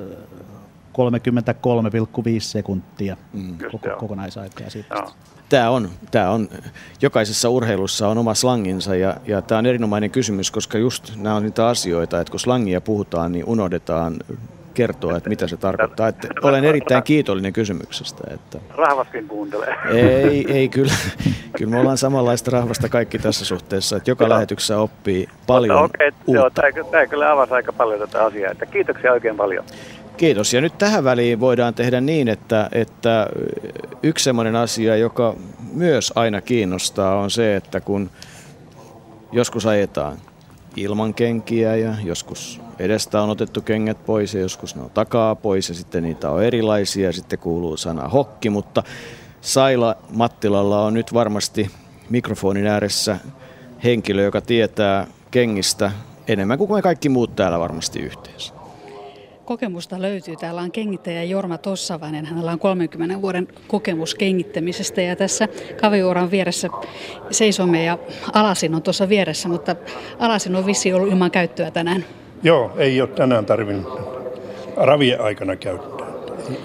Tuossa Jouko Vuolle äsken puhui, että, että, että juostaan nykyisin ilman kenkiä tai ilman etukenkiä tai ilman takakenkiä. Niin mikä merkitys kengityksellä on No kengityksellähän suojataan hevosen kaviota kulumiselta, liialta kulumiselta, että kyllä niin kuin raveissa paljon ajetaan ilman kenkiä, mutta se täytyy niin kuin väliajaksi suojata sitten, että ne, kyllä kaviot kestää, jos ei hyvin tiheää ajeta kilpaa, että harvakselta, niin se kestää aika hyvin ajaa. Mutta kyllä niitä välillä on pakko laittaa kenkiä sinne, että, että ne kestää sitten, että ne väliaikana saa kasvaa ja rauhoittua siellä, että se ei muuten niin kuin, ei se koko aikaa voi olla kengettä nykyisillä näillä sora pintaisilla alueilla, missä reenataan. Vaikuttaako sää siihen? No, toiset on sitä mieltä, että kurakelillä ei ole niin hyötyä siitä kengättä ajosta ja se varmaan pitää osaksi paikkansakin, mutta että yleensä se on semmoisilla ahasliikkeisillä hevosilla, jotka on vähän lyöjalakoisia ja on, on matala-askelisia, niin niillä se sitten hyvissä olosuhteissa, niin se kengättä ajo auttaa aika paljon niitä. Kuinka paljon kengityksellä voidaan tehdä ravureille? No tietenkin, tietenkin jotakin voi aina tehdä, mutta että kyllähän se pääasiassa on, että se täytyisi saada se luonnolliseen asentoon se jalka ja pysymään, sillä saadaan pysymään se hevonen terveempänä mahdollisimman pitkään kestämään ja siitä huolimatta ne rasittuu ja niitä jo hoidetaan, että, että kyllä kengityksen tarkoituksena on se, että ne pysyisivät ne jalat oikeassa asennossa ja mahdollisimman luonnollisena sille hevoselle ja sieltä se lähtee yleensä se asia, että se sillä on se kengityksen merkitystä. Ei, se, ei kengät vie hevosta, että kyllä hevosen täytyy viedä ne kengätkin. Nykyisin on puhuttu siitä, että on erilaisia materiaaleja, tulee vähän semmoisia muoti-ilmiöitä, että minkälaiset kengät milläkin hevosella on ja on kehitetty ihan semmoisia muovikenkiä ja sitten on puhuttu, että on semmoisia pelkkiä nauloja. Niin mikä kengittäjän näkemys näistä erilaisista asioista on? No johonkin tarkoitukseen käy kaikkikin ne asiat, mutta tätä, niitä nauloista mä en oikein ymmärrä niiden, että millä, mitenkä ne voi suojata sen kavion, että se ei niin kuin oikein, kun se yleensä kuluu sieltä kannalta liikaa tai sitten varpaalta, että ne on ne paikat, mistä se yleensä kuluu. Ja että kuinka sinne kannalle lyödään se naula sitten silleen, että se suojaa sen kavion, että kyllä kaikkia kenkiä ihmiset käyttää. Mutta kyllä alumiini ja rautakenkä on ne pääasialliset kengät, mitä käytetään. Että kyllä se niin kuin, ne on ne pääasialliset kengät. Että niillä yleensä päästään siihen, mihin valtaosaltaan käytetään rautakenkää. Ja sitten kun on kaviot ja olosuhteet hyvät, niin sitten otetaan kengät pois. Ja tänään ilmeisesti aika moni juoksee ilman kenkiä. Kyllä varmaan juoksee. Nyt on rata hyvässä kunnossa ja keli on hyvä, että kyllä varmaan juoksee aika moni hevonen ilman kenkiä. Näin sanoo kengittäjä Jorma Tossavainen ja hiljasta tällä kengitysosastolla nyt tänään on. Onneksi. Onneksi on. Niin, se on kovaa hommaa se, kun katsoo sitä kengittäjäasentoa, missä työ tehdään, niin, niin tota, toiset hevoset varmaan osaa pitää sitä jalkaansa paremmin, mutta toiset osaa kyllä laittaa tarvittaessa koko painon sen, sen tota, kengittäjän päälle. Onko se Marjo niin, että nämä, nämä ovelat hevoset osaa kaikenlaista pikkukivaa ihmisten kiusaksi? Niin, en mä tiedä tekeekö se kiusaksi, mutta tota, tietenkin joskus voi olla vähän sellainen, että on pientä vaivaa jossain nivelissä ja se naulan naputtaminen tuntuu, että sitten ne niin nyppäsee joka kerta, kun sä lyöt pasaralla sitä naulaa. Että ja totta kai tuommoiset jotkut tietenkin nuoret oripojat voi olla sitä mieltä, että tämä on kiva painihetki. Ja, että niissäkin on, hevoset on hyvin erilaisia siinäkin tilanteessa. Kyllä, kyllä, mutta kovaa hommaa se on, että ei kannata yhtään väheksyä ja hiki tulee, kun sitä pääsee tekemään. Ää, nyt tuli kysymys sähköposti, joka otetaan tähän väliin, eli vuonna 1991 Jyväskylän kuninkuusaveissa kysyjä panee merkille, ehkä jo 80-vuotiaan vanha herrasmiehen, joka nojasi hartaasti rataa ympäröivään aitaan seuraten erään Suomen hevasen etupäätä ja jalkoja ja mutisi itsekseen. Kyllä se murtaa. Hän haluaisi tietää, mekin haluamme tietää, mitä asiaan perehtynyt herra mahtoi tarkoittaa tällä murtamisella. Matti Latkisto. Mm, todennäköisesti hän, hän tunnisti siinä hevosen etupäässä epäpuhtautta siinä ravirytmissä. Tämähän oli aikanaan vuosikymmeniä sitten Suomen hevosella, varsinkin Suomen hevoskilpailuissa, niin se oli hylkäämisperuste, jos hevonen ei mennyt puhdasta ravia. Siitä on toki luovuttu jo varmasti yli 20 vuotta sitten tästä hylkäämisestä ja nykyisin yhä vähemmän ja vähemmän tarvitsee kiinnittää huomiota tähän seikkaan. Se on ravialostuksen tulosta, että hevoset ravaavat hyvin, myös Suomen hevoset. Kristina Ertola. Tässä on nyt hauskoja termejä muutenkin, että mulla ainakin tulee mieleen, että hevonen varastaa, eli menee takapää huonoa ravi tai takoo tai sepittää, eli näitä on hirveän paljon näitä erilaisia termejä. Meilläkin tuossa arkityössä eläinlääkärin niin välillä tulee vielä sitten semmoisia, että omistaja selittää, että tämä tekee tätä ja tätä, ja sitten pitää hetki aikaa miettiä, että mikähän tämä oire nyt oikein onkaan.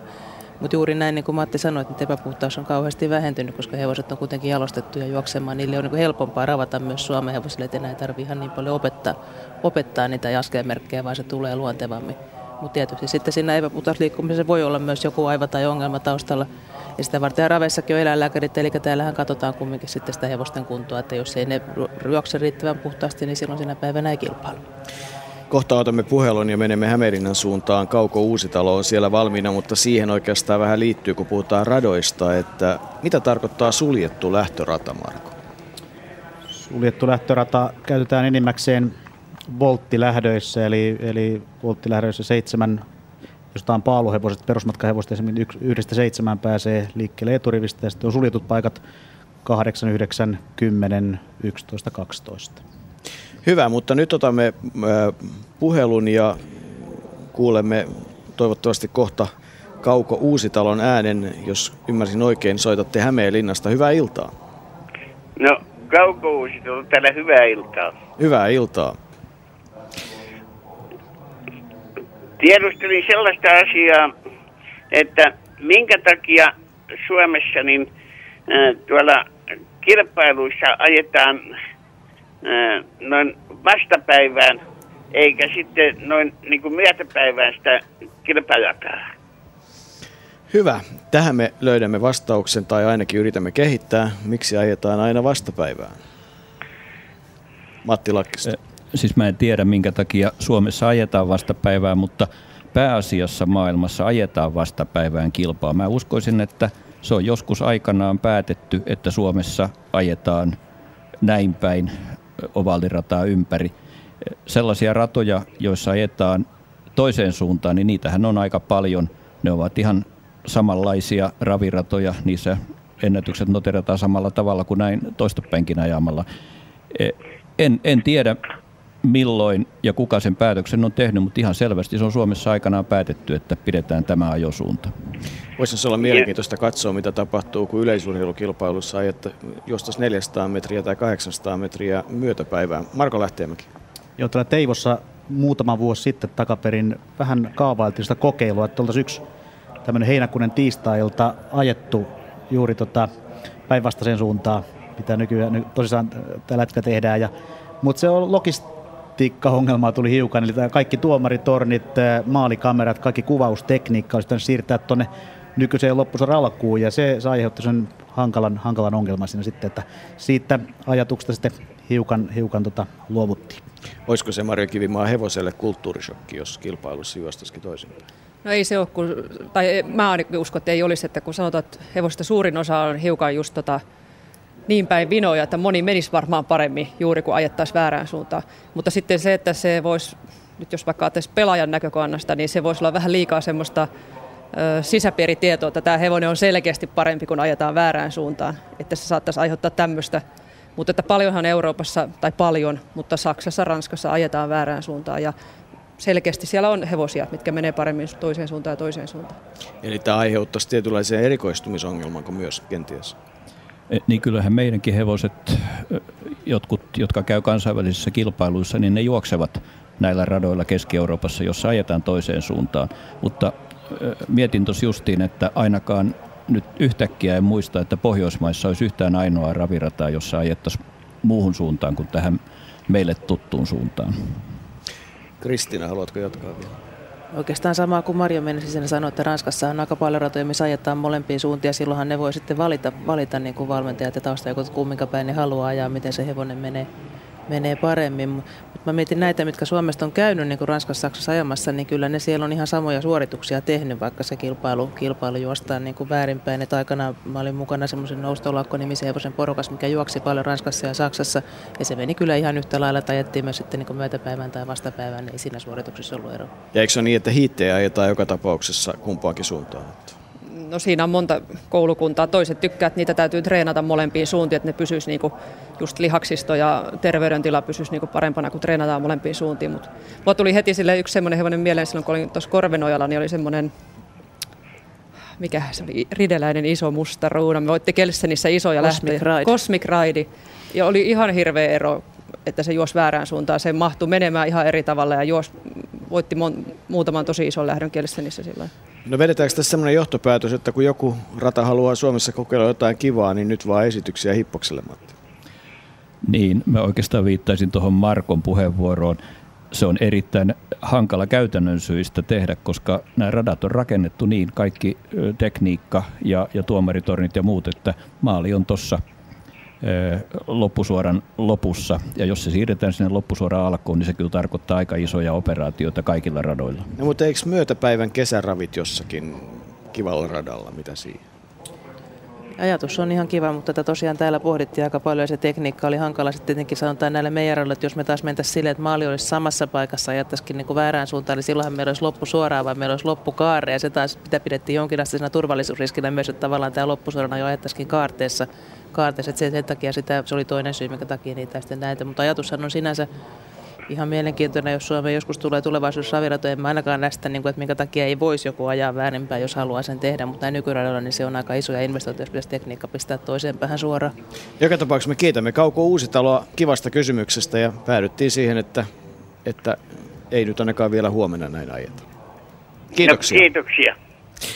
Otetaan tällainen, kun lähtöradat ja arvonnat puhuttaa, eli, eli ihmiset kysyvät aika usein sitä, että ja tänäänkin, että, että miten nämä radat nyt sitten arvotaan, miksei sitä tehdä yhtä näkyvästi kuin vaikka lottoarvontaa, ettei kenellekään jäisi epävarmuutta asian oikeellisuudesta. Nykyään on niin kova taso, että kaikki liippuu, tai kaikki riippuu niin paljon lähtöradasta. Riippuuko, onko ja miksi ei? Marko. Joo, tämä on, tämä on semmoinen ikuisuus, ikuisuuskysymys kanssa. Että tota, se, on, se on fakta, että nykyaikaisessa raviurheilussa niin lähtöratojen merkitys on, on valtava, varsinkin kesällä. kesällä. Ja se, että miksei kaikki arvon tavallaan julkista, nythän näitä isompia joitakin suurkilpailuja on julkinen arvonta, se on hyvä asia se, mutta tavallaan kaikkien lähtöjen, jokaisen ravipäivän, jokaisen raviviikon lähtöjen arvonta, niin julkisti, niin se taitaa olla aika lailla tekemätön paikka paikkaa. Tota Matti varmaan osaa, osaa pian kertoa ton, että mikä, miten se, tästä kun kysyttiin, että mikä on, miten tämä arvota suoritetaan, niin tota, mutta ennen kaikkea niin sitä mä oon itse henkilökohtaisesti joskus miettinyt, että on, on kyllä tykästynyt Ruotsin systeemiin siinä mielessä, varsinkin kun ihmiset kaukaa ilmoittaa hevosia, niin olisi tämmöinen siinä ilmoittautusvaiheessa vielä sauma vetää pois, jos hevonen saa radan 7, 8, 11, 12. Ja tietää jo lähteissä, että ajetaan monta sataa kilometriä radalta 12. Ja joku muu, joka tulee läheltä, niin varmaan ehkä tämän paikan ottaa siihen mielelläänkin, että pääsee vaan hevosella harrastamaan ja kilpaa. Että tällaista, tällaista kompromissia mä näkisin, että voisi olla, voisi olla har, harrastettavissa, mutta tota, Mitäs Matti Lakkisto sanot tähän, kun olet melkein EVP ja uskallat No niin, kyllä mä olen ihan, ihan oikeasti EVP, äh. mutta, mutta tuota, kieltämättä, niin jos nyt ajattelen näitä kulunutta 28 vuotta tuossa tehtävässä, niin eniten ehkä yksittäisiä keskusteluja ja yhteydenottoja niin on tullut tästä asiasta, että mikä, mitä voitaisiin tehdä tämän lähtörata-arvonnan suhteen toisin. Joka tapauksessahan lähtöradat arvotaan ihan niin kuin tässä Markon äsken esittävässä kommentissa tuli esiin, niin nehän, nehän arvotaan Hippoksen tietokoneen toimesta. Sinne on rakennettu tällainen arvonta, arvontaohjelma, joka, joka sen sitten tekee, kun hevosten karsiminen on ensin saatu valmiiksi. Siis he, kaikki hevoset eivät pääse starttiin ja, ja kun se on selvinnyt, että mitkä hevoset pääsevät, niin sen jälkeen se tosiaan tapahtuu tämmöisen arvontaohjelman kautta se varsinainen arvominen, että se tapahtuu napin painalluksella. Sen jälkeen ö, kone ilmoittaa lähtöradat. Se oli se asia ja nyt tuli sähköposti, että Veikkauksen säännöt sanovat V5-pelistä, että näin. V5-pelissä on yksi voittoluokka, viisi oikein. Tai jos kierroksella ei löydy viisi oikein tulosta, voittoluokka on muu paras tulos. Jakosumma voittoluokassa on 65 prosenttia kokonaisvaihdossa. Mm. Oliko tämä se, mihin me vastasimme? Kyllä se oli jo, että jos ei vitosta löydy, niin neloseen mennään sitten. Nyt kun mentiin pelimaailmaan, niin tähän väliin voitaisiin oikeastaan kuulostella, mitä miettii peliyhtiö Fintoton tekisi mieli oikeastaan sanoa silti vielä tuore toimitusjohtaja Markku Breider, nimittäin aikamoinen murros on edessä. Markku Breider, kuinka isosta murroksesta oikeastaan pelimaailmassa on vuodenvaihteessa kysymys? No joo, tällä hetkellä näyttää erittäin mielenkiintoista. Ollaan keskellä suurkisa kautta ja tota, vaihdot on lähtenyt tuosta viime loppukeväästä kivaan nousuun. Siinä on varmaan useitakin syitä. Ja, ja tota, ollaan vihdoin viime käännetty niin sanotusti kulmaa, eli pohjat on nähty pelivaihdoissa ja nyt ollaan menossa ylöspäin. Nyt kyse on siitä, että kuinka paljon ylöspäin me pystytään tätä kääntämään vielä ennen vuodenvaihdetta, jolloin sitten siirrytään tähän V-pelimaailmaan myös Fintotolla.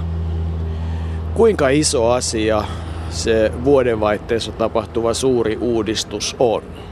No yritykselle ja varmaan koko tälle raviurheilulle se on varmasti suurin asia, mitä on vuosikausia tapahtunut ja työmäärällisesti ja mitä kaikki investointien kannalta ja kaikelta niin massiivinen operaatio Fintotolle.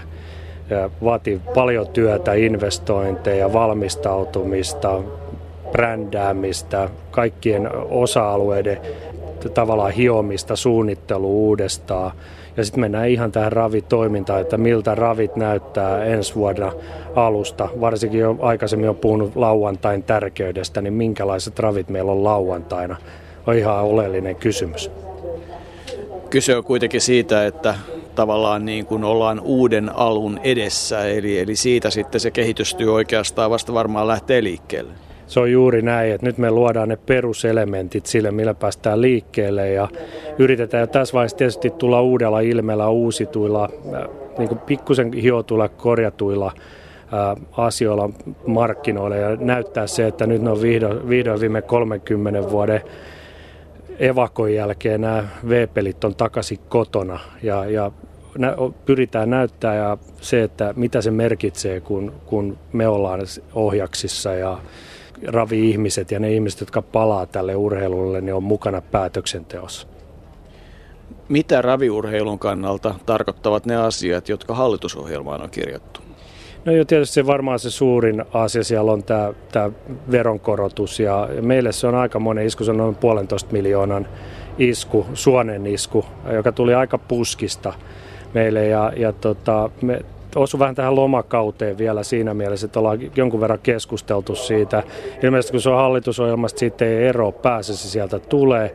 Nyt meidän täytyy sitten laskea, että miten tämä rahoitetaan, tämä puolitoista miljoonaa ja millä, siihen edetään. Mutta eihän tämä niin reilu meidän mielestä ole siinä mielessä, että meille tulee yön yli noin 25 prosentin veronkorotus nykyiseen nähden. Kun katsot ja olet katsonut näitä suurkisatapahtumia, niin, niin onko noin peliyhtiön ja suomalaisen raviurheilun kannalta niin, että nimenomaan nämä isot tapahtumat, niiden kautta sitä toimintaa viedään eteenpäin? Kyllä se varmaan alkaa menee siihen suuntaan, että mä luulen, että noin yleismaailmallisesti ihmisiä on vaikea saada ihan standarditapahtumiin liikkeelle. Että nämä tämmöiset isot, oli se urheilu kuin urheilu, niin isot tapahtumat äh, houkuttelee ihmisiä.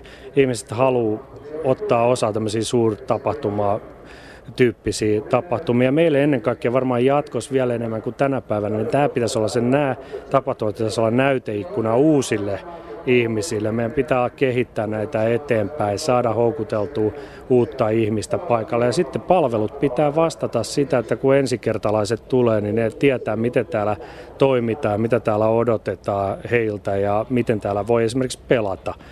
Ja niissä on vielä paljon tekemistä, että ei tuosta portilta, kun ovesta tulee sisään tai portista sisään, niin kovinkaan monelle vielä valkene, että miten tämä esimerkiksi toto-pelaaminen toimii tai mitä tämä raveissa tapahtuu. Et siinä on niin vielä sekä raviradoilla, hippokselle että fintotolla paljon tehtävää. Aika usein puhutaan siitä, että semmoinen amerikkalaistyyppinen yliystävällisyys on ärsyttävää, mutta onko asialla myös se puoli, että kyllä sitten kun asiakasta oikealla tavalla palvellaan, niin kyllä se loppu, loppupelissä tuntuu kuitenkin hyvältä.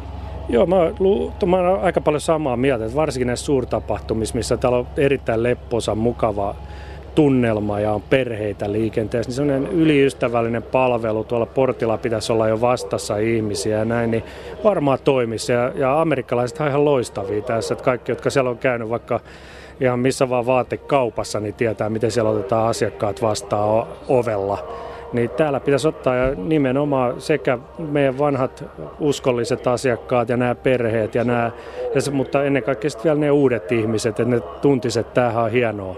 Et se ensimmäiset 15 sekuntia siinä, kun tulee portista sisään, ne on varmaan aika ratkaisevia sille, että mikä se kokemus on siellä raveissa. Niin, minkälainen on kokemus raveissa? Kuninkuusraveissa varmasti Tampereella pyritään äärimmäiseen ystävällisyyteen. Totta kai pyritään, sehän on meidän valmistettu tapahtuma jo pari vuoden ajan ja tänne odotetaan kumminkin kahden päivän aikana se 50 000 ihmistä paikan päälle ja on kyllä tosi paljon tehty, tehty sen eteen töitä, että ne viihtyisi mahdollisimman hyvin. Tervetuloa vaan kaikki Teivo. Teivossa ollaan tänäkin iltana ja raviurheiluiltaa pyöritetään. Studiossa ovat Marjo Kivimaa, Kristina Ertola, Matti Lakkisto ja, ja kollegani Marko Lähteenmäki. Marko, myös kilpailut etenevät täällä. Viides lähtökin on saatu ajettua. Joo, se oli kolmas ja viimeinen karsinta kilpailu Tammakreteroimin finaali. finaali. Ja se meni Hollolan suuntaan matka sen voitto, eli Dreamy Lady ja Tuomo Kantila oli pal- paras tuossa lähdössä. Minkälainen finaali me sitten nähdään? No, mielenkiintoinen kyllä, että voidaan sanoa, että selkeä suosikki puuttuu ja se on tosissaan silloin kuninkuuravi sunnuntaina 20 000 euron ykköspalkinnolla ajetaan, että nämä on nousevia hevosia, että ne on vielä suurelle yleisölle tietysti tuntemattomia, mutta näistä ne tulevaisuuden tähdet sitten enemmän tai myöhemmin löytyy.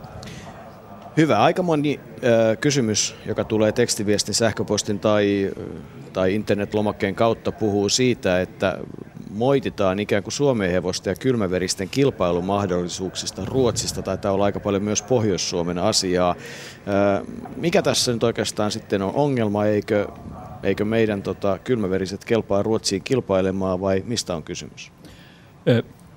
Valitettavasti asia on näin, jos t- tällainen havainto on tehty. Nimittäin jostain syystä, jota, jota en ihan tarkkaan edes pysty ymmärtämään – Ruotsin raviurheilun keskusjärjestö ei halua mennä näiden pohjoisten Ruotsin ratojen revirille arvioimaan sitä, että tarvittaisiinko siellä kylmäverilähdöissä täydennystä, kun sitä Suomesta olisi ollut saatavissa jo pitkän aikaa, vaan, vaan siellä on edelleen se, että Pohjois-Ruotsin kylmäveriomistajat, jotka ovat näitä paikallisia Sleipner-yhdistyksen aktiiveja, niin he pystyvät tällaisella veto-oikeudellaan sen estämään. Se on erittäin valitettava asia ja sitä on vaikea perustellakaan millään, varsinkin kun Pohjois-Ruotsissa nämä kylmäverilähdöt on aika lailla niin kuin vajaita, että, että ne ei ole pelillisesti kovin kiinnostavia ja Pohjois-Ruotsin raviradat itsessään niin haluaisivat Suomen hevosia sinne, mutta niin kuin sanoin, siellä on yksi intressiryhmä, joka sitten on tähän asti sen pystynyt estämään. Joo, ihan, ihan Matti, Matti tuossa jatko, jatko ihan sama asia, mitä tuli, tuli mieleen. Eli nämä tosissaan itse on jonkin verran käynyt sillä Puurenin, Puurenin suunnalla ja siellä raveissa selefteota, niin nehän kärsii ihan isoakin verenvähyyttä ne lähdöt ja ne on pelillisesti huomattavan niin mielenkiinnottomia, että kyllä se varmaan ratojen kannalta sielläkin olisi iso etu, jos, jos saisi tota Pohjois-Suomesta hevosia liikkeelle sinne. Aika mukavaa on se, että myös aika paljon kysymyksiä tulee siihen jo asioihin, jotka liittyy hevosen terveydentilaan ja hyvinvointiin. Muun muassa tällainen, kuinka usein ravurin suu kautta hampaat tarkastetaan, miten hampaat toimii heinän kauden rehujen rouskuttamisessa. Entä jos on piikkejä hampaissa, niin miten se vaikuttaa ja ylipäätään hevosen hyvinvointiin? Eli ainakin ihmisillä niin tämä suun hygienia ja kaikki se, mitä rikkinäisistä ikänistä voi sitten verenkiertoon olla on paha asia. Miten, miten hevosten osalta? Marjo, aloita sinä. No nuorilla hevosillahan, kun niillä vielä vaihtuu, Kristina osaa vielä, vielä varmaan tarkemmin sitä, mutta niin kuin nuorilla hevosilla kun vaihtuu hampaita vielä, niin useasti sinne jää väleihin jotain likaa ja sitten sen ihan kerta kaikkiaan haistaa, että nyt tuolla on jotakin jotakin häikkää hampaissa ja sitten tietenkin se ajettavuuteen heti vaikuttaa. Toki sitten nuori hevonen voi vielä olla vähän muutenkin ajettavuudelta erilainen kuin vanha hevonen, mutta ja sitten samoin myös vanha hevonenkin, jos tulee piikkejä, niin kyllä ne alkaa, saattaa alkaa puoltamaan, puoltamaan tai ne saattaa alkaa painamaan yhtäkkiä ihan hirveästi ohille, että ne piikit painaa poskia ja tekee kipeätä. Että kyllä se on mun mielestä yhtä tärkeää kuin, niin kuin muukin terveyden huoltaminen. Ja yksi hyvä merkki on myös se, että kun hevonen syö heinää, niin sieltä alkaa tulla semmoista heinäpalloa, se rupeaa tiputtelemaan, niin se on myös hyvä merkki siitä, että nyt kannattaisi vähän katsoa suuhun. Jossain Heriotin kirjassa kuvattiin aika rajusti sitä, miten minkälainen ääni kuuluu, kun se piikki jollakin valtavilla pihdeillä katkaistiin, ja se oli kuvattu aivan mainiosti. Mutta itse, itse asiassa tämä suun hygienia taitaa kuitenkin, tai koko hampaiden, niin se taitaa olla hevoselle ihan samalla lailla tärkeä asia. Kristiina Ertola. On, se on valtavan tärkeää hevoselle. Kyllähän tämmöinen rutiini hammashuolto pitäisi vähintään kaksi kertaa vuodessa joka hevoselle tehdä. tehdä. Ja jotkut hevoset, milloin purenan kanssa ongelmia, niin ne saattaa vaatia sitten useampaakin, että joillakin ihan kolme neljän kuukauden välein tehdään huoltoa suussa. Ja siellä on just näitä maitohammasongelmia, niin kuin Marjo sanoi, että siellä voi joku maitohammas juttua kiinni. Sinne alle pääsee rehu ja se tulehtuu, sitä kautta se pitää vasta pihdeellä irrottaa. Se on sinänsä nämä tämmöiset paukahdukset on nyt valitettavasti vähän sinne mielessä historiaa, koska nämä välineet on kehittynyt aika paljon. Että nyt on tämmöisiä sähkötyökaluja, nyt siellä kuuluu lähinnä poran surina eikä juurikaan niin paukahduksia enää, että vehkeet on erilaisia. Ja nämä hammaspiikithän on, on taas sitten tällaisia hampaisiin tulevia teräviä reinoja, että hevosen hampaat on sinne mielessä vähän erityyppiset ihmiset, ne työntyy ulos, ne niin kuluu ja kasvaa sen purennan myötä, eli ne, kun ne purentaa ihan tasainen, niin ne kuluu epätasaisesti, jolloin hampaan reunaa voisi tulla tämmöistä terävää hammasreunaa, mitä just piikiksi sanotaan, että niiden huoltaminen on kyllä hyvin tärkeää. Joko hevosella hammaskiveä putsataan ultraäänellä? Ei vielä putsata hevoselle juurikaan tuu, koska se on erityyppinen ruokavalio, se on kasvissyöjä, niin sitä ei niin hirveän paljon tuu. Mutta sen sijaan taas tämmöinen, mikä on ongelma, on tällaiset, niin kun, kun ihmisillä aina sanotaan, että hammaslangalla pitää hammasvälejä kaivaa, niin hevosilla on tullut myös tämän tyyppisiä ongelmia enemmän, eli ne tulee tämmöisiä niin tiukkoja hammasvälejä, mihin pakkautuu rehu ja ne voi sitten tulehtua, eli ne vaatii sitten huoltoa. Että kyllä se on yksi oleellinen hoitajan tehtävä kanssa seurata sitä suuta ja purentaa, just niin kuin Marjo sanoi, että miten se hevonen syö, niin se kertoo aika paljon, että se hampaat on kunnossa, hevonen roskuttaa heinää, niin kuuluu tasainen ääni ja kaikki menee mahaan, ja sitten jos sieltä rupeaa kuulun outoja ääniä, palloja putoilee, niin sitten siellä on vika. Meillä on Saila Mattila myös kentällä ja kun Sailalla on mahdollisesti meille urheilijoita haastattelussa, niin, niin en edellytä hevosta, mutta ihan ohjastajakin kelpaa, niin sen kun vaan. Jatketaan tällä teemalla kuitenkin studiosta, nimittäin kysyjä sanoo kuuleensa, että myös linimentit on kiellettyjä kilpailevilta hevosilta. Pitääkö paikkansa ja ja sitten saako hevoselle antaa mitään muita kuin ruokaa? En tiedä mitä tarkoittaa, mutta ilmeisesti vitamiinista ja muista on kysymys. Kristiina Ertola, eläinlääkäri. Joo, no linimentit ei kaikki ole missään tapauksessa kielletty, mutta näistä niin kuin kaikkien lääkeaineiden, lääkeaineeksi katsottavien niin kuin aineiden antaminen hevosille on kielletty vähintään 96 tuntia ennen starttia. Ja osa linimenteistä on tähänkin luokkaan luokiteltu, että niissä on niin paljon voimakkaita vaikuttavia, että niiden käyttö on rajoitettu. Mutta tämmöiset perusinimentit on ihan sallittuja. Ja sitten myös niin ruokaan saa antaa, toki ihan normaalit tämmöiset vitamiinit, kivennäisaineet, elektrolyytit, nämä saa kaikki antaa ihan normaalisti. Mutta sitten lääkkeet on tosiaan tosiaan sitten niin kuin karenssien sisällä, 96 vuorokautta on se yleisin, mutta sitten on myös tämmöisiä pidempiaikaisia millä ajatuksena tietenkin se, että me suojellaan sitä hevosta siinä kilpailutilanteessa, että jos hevosella on vaikka joku paikka kipeänä, niin sen sijaan, että ihminen ottaisi puranaa ja menisi, menisi heittämään keihästä olkapää kipeänä, niin hevosen pitää hoitaa kuntoon. Eli tämmöinen puran aspirinityyppi, täällä on kaikilla vähintään kahden viikon karessia, että se hevonen ei saa lääkkeiden vaikutuksia alaisena kilpailla. Niin, musta oli hirveän lohduttava aikana, kun kun ymmärsin sen, että, tai luulen ymmärtäväni sen, että, että kun hevonen ei oikein pysty itse vaikuttamaan, mitä sille annetaan, että, että jos mulla joku sanoo, että ota buranaa, niin voit heittää keihästä, niin mä ymmärrän sen, mutta se hevonen, niin sillä ei ole kovin paljon vaihtoehtoja, jos Mario haluat sille jotain antaa. mutta onko olemassa siis sellaista selveitä dataa, että tosta noin internetistä tai kirjasta katsomaan, että toi on jees ja toi on no?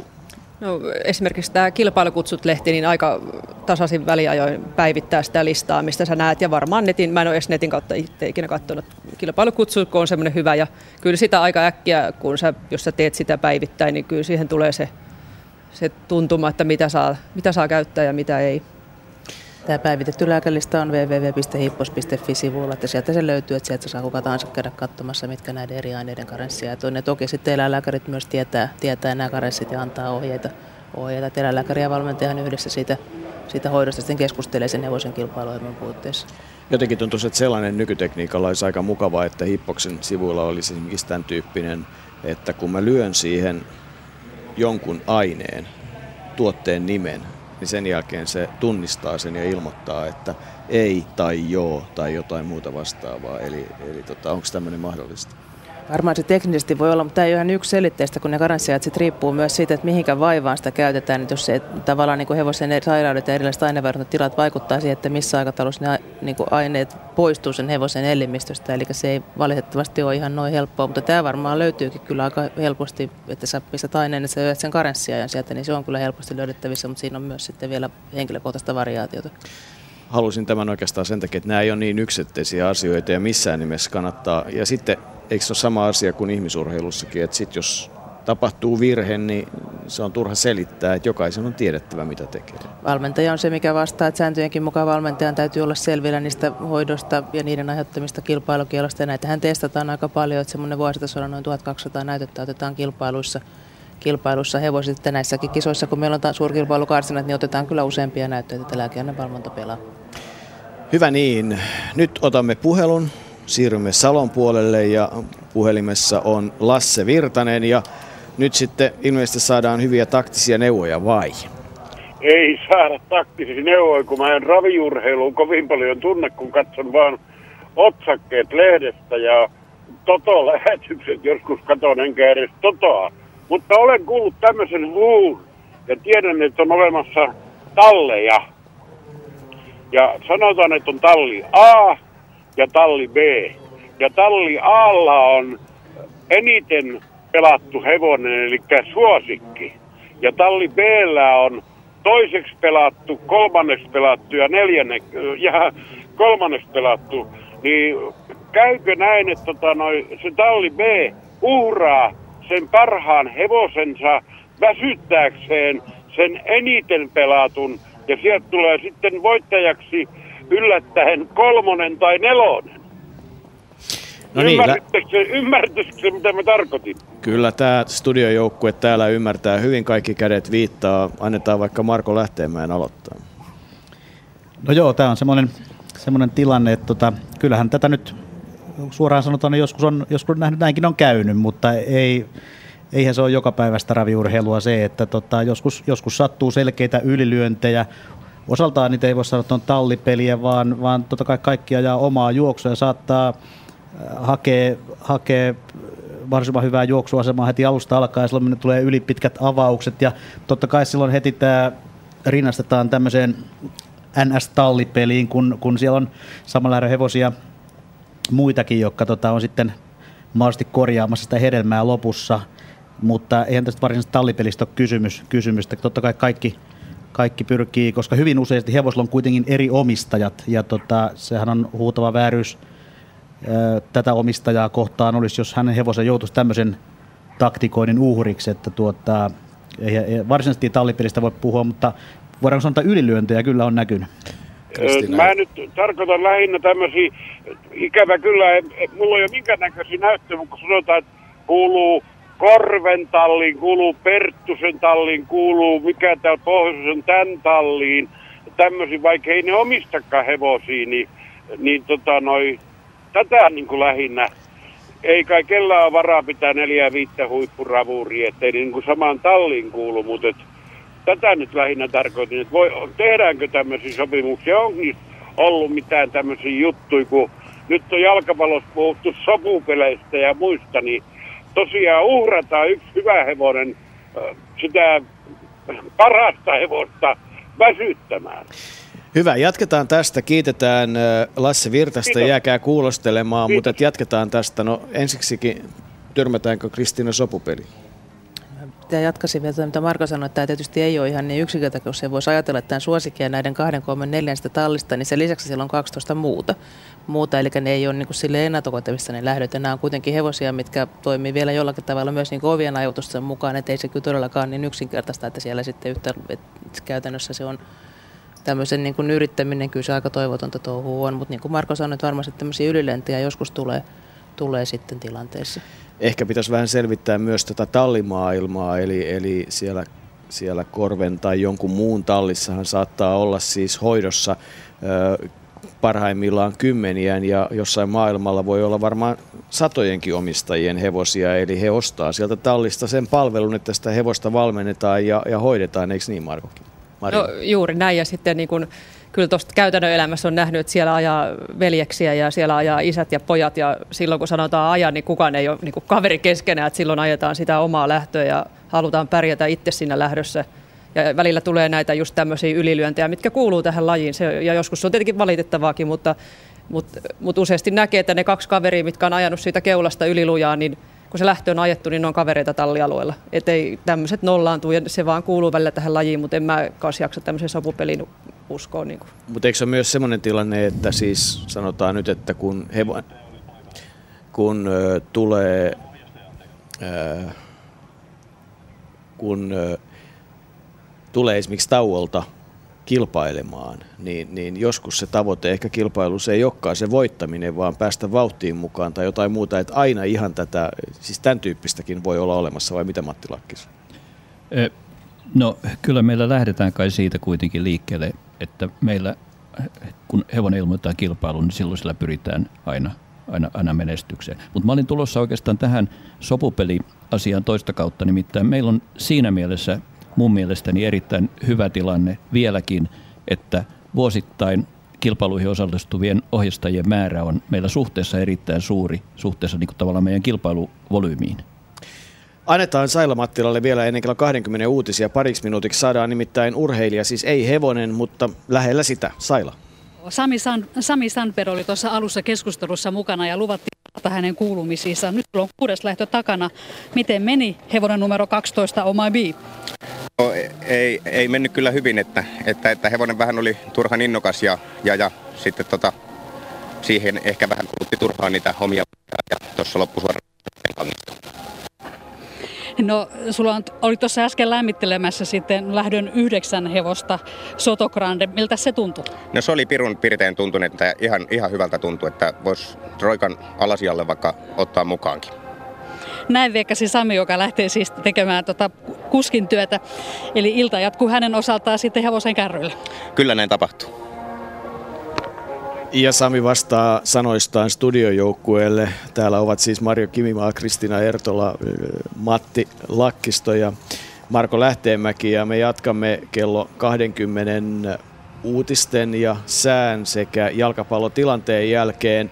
Mutta otetaan tähän nyt vielä ennen kuin minuutti on aikaa, että olisiko mahdollista, jos auton siivekkeet laitettaisiin vinoon niin, että sisärata lähtisi kauempaa, jolloin ulomaiset radat saisivat paremman mahdollisuuden lähdössä? Mitäs mieltä ollaan, Marko? Kyllä se on mahdollista, että nyt en tasan tarkkaan sano, onko Suomessa yhdelläkään radalla tämä käytännössä, mutta Ruotsissa on hyvin monella, että ainakin 7-8 rata, niin ne on, lähtee jonkin verran sieltä etuvinkkelistä sitten, sitten liikkeestä. Käytetään jonkin verran siellä, useammankin radalla. Onko radan profiililla tähän vaikutusta, että jos oikein jyrkkäkaartinen rata, niin sitä enemmän tämä muodostuu vai? Kyllä varmaan se saattaa, nyt en tiedä aiheuttaako kumpaankaan suuntaan ongelmia, eli tota, onko, se, onko se helpompi vai vaikeampi tehdä tämä järjestely, kun on, on jyrkkäkarteinen, mutta, tota, mutta tota, niin kuin sanottu, niin Ruotsissa on hyvinkin yleistä nykyään.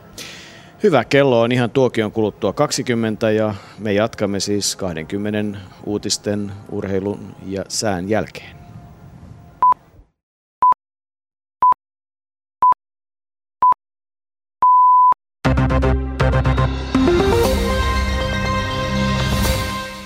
Suomalaisten rauhanturvaajien ajoneuvo on ajanut tievarsipommiin Afganistanissa.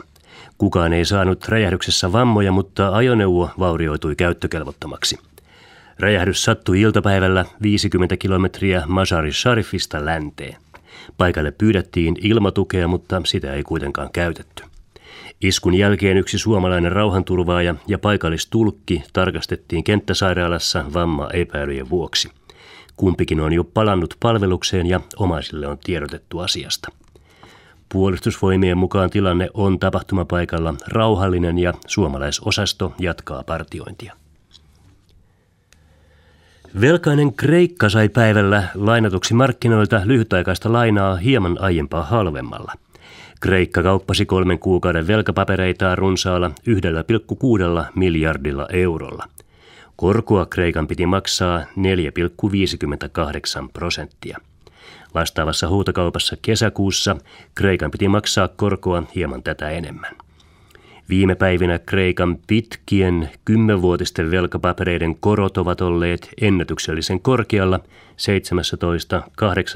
17-18 prosentissa. Korkea korko kieli siitä, että sijoittajat suhtautuvat yhä pessimistisemmin siihen, että Kreikan velkaongelmaan löydettäisiin kestävä ratkaisu. EU-johtajat kokoontuvat kriisikokoukseen ylihuomenna. Kokouksen asialistalla on Kreikan uusi tukipaketti. Maailman luonnonsäätiö WWFn Suomen osasto on pettynyt kansainvälisen merenkulkujärjestön IMON jätevesipäätökseen. IMO päätti viime viikolla nimetä Itämeren erityisalueeksi, missä matkustajalaivoista ei saa päästää käymäläjätteitä suoraan mereen. Päätös tulee voimaan uusille laivoille kuitenkin vasta vuonna 2016. Kielto voi myöhästyä tästäkin, sillä se tulee voimaan vasta kun satamissa on asianmukaiset jätevesien vastaanottolaitteistot. Nykyään vain osa satamista, muun muassa Helsinki, Tukholma ja Pietari, pystyvät käsittelemään risteilyalusten jätevesimäärät riittävän tehokkaasti. Heinäkuun alussa Oulun vankilasta karannut elinkautisvanki on saatu kiinni Kuusamossa – Poliisipartio otti Pekka Luukkosen kiinni iltapäivällä, kun partio oli tutkimassa Karkurin mahdollista piilopaikkaa. Poliisi joutui murtautumaan mökkiin. Poliisikoira avusti kiinniotossa. Poliisin mukaan Luukkonen ei tehnyt vastarintaa. Kuusamolaislähtöinen Luukkonen on tuomittu elinkautiseen vankeuteen murhasta.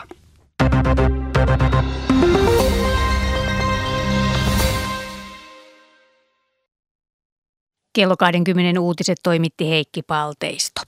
Ilmatieteen laitoksen sääennusteen mukaan odotettavissa huomiseen iltaan asti maan länsiosassa enimmäkseen heikkoa tuulta, lännestä alkaen selkenevää ja poutaa. Huomenna on puolipilvistä tai selkeää ja poutaa. Yön alin lämpötila on 10-15 ja päivän ylin 22-26 astetta. Maan itäosassa enimmäkseen heikkoa tuulta, pilvistä tai melkein pilvistä ja paikoin sadetta tai sade- ja ukkoskuuroja.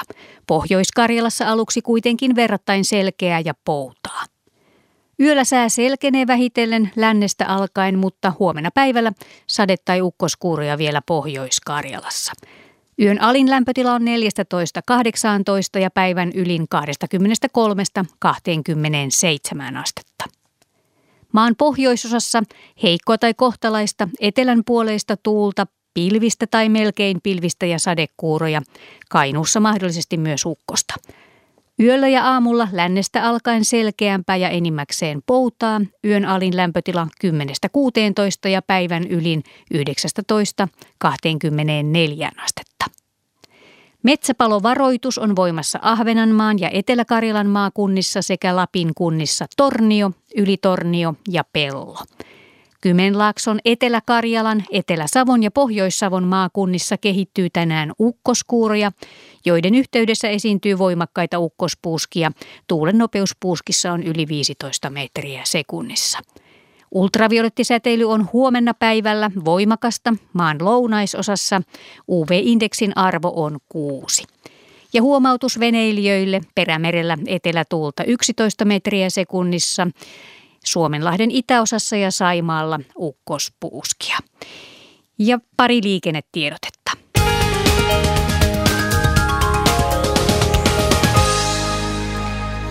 Tie 468 Savonlinnassa onnettomuuspaikan pelastus- ja raivaustyöt käynnissä välillä Viljolahti, Hannolan pelto, noin 13 kilometriä ennen Hannolan peltoa. Onnettomuuspaikan pelastus- ja raivaustyöt siis käynnissä. Raskaan ajoneuvon nostotyö on käynnissä siellä ja tie on suljettu liikenteeltä. Tapahtumapaikalla käytössä kiertotie Salonkylän tien kautta ja arvioitu kesto on yhdestä kolmeen tuntia tämän raskaan ajoneuvon nostolle. Ja toinen tiedote, se menee Siilinjärvelle. Siellä liikenteessä tänään kello 21 alkaen aina kello 23 saakka. Erikoiskuljetus. Liikenne pysäytetään ajoittain välillä Toivalan konepaja Jarasuomi Oy. Kuljetus liikkuu siis Siilinjärvellä alueella – teillä numero valtatie 9, valtatie 5 ja kantatie 75. Ja tämän erikoiskuljetuksen leveys on 7,4 metriä. Ja nyt pikimmiten Urheiluradion pariin toimittajana Mari Pekkanen. Helsingissä pelataan HJK ja Bangor City välistä ottelua. Johannes Oikarinen, onko siellä nähty maaleja?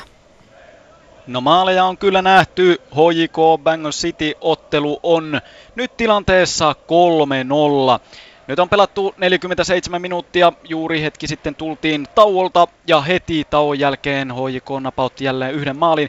Ensimmäinen puoliaika oli täysin HJK hallintaa, Maaleja saatiin kuitenkin odottaa aina sinne ensimmäisen puolen loppuun saakka. 37 minuuttia oli pelattu, kun Alexander Ring pääsi läpi, sijoitti pallon maaliin ja muutama minuutti myöhemmin aivan ennen taukoa Perat Sadik iski kahteen nollaan ja aivan hetki sitten Erfan Ceneli tyylitteli pallon alakulmaan ja tilanteeksi 3-0. Ja kun HJK voitti ensimmäisen osan 3-0, näyttää vahvasti siltä, että HJK etenee jatkoon mestareiden liikan karsin noissa. Ja mahdollisesti tuolla seuraavalla kierroksella vastaan tulee sitten Dinamo Zagreb. Mutta täällä HJK vie aurinkoisessa säässä kotiyleisön riemuksi ja tuota yleisöä on paljon paikalla. Tuo niin sanottu takakaarre tai takasuora on täynnä ja toinenkin pääty täynnä, joten yleisöä riittää. Ja mikä on ottelua seuratessa, HJK johtaa 3-0. Ja nyt takaisin Tampereen Teivo ja Ravillan pariin. Tampereen Teivossa ollaan. Täällä ilta hiukan alkaa pimentyä, mutta tunnelma on mikä mainioin, lepposa ja lämmin kesäilta ja samaan aikaan myös kilpaillaan. Siitäkin vielä tänään kuullaan. Meillä puhelukin alkaa olla valmiina.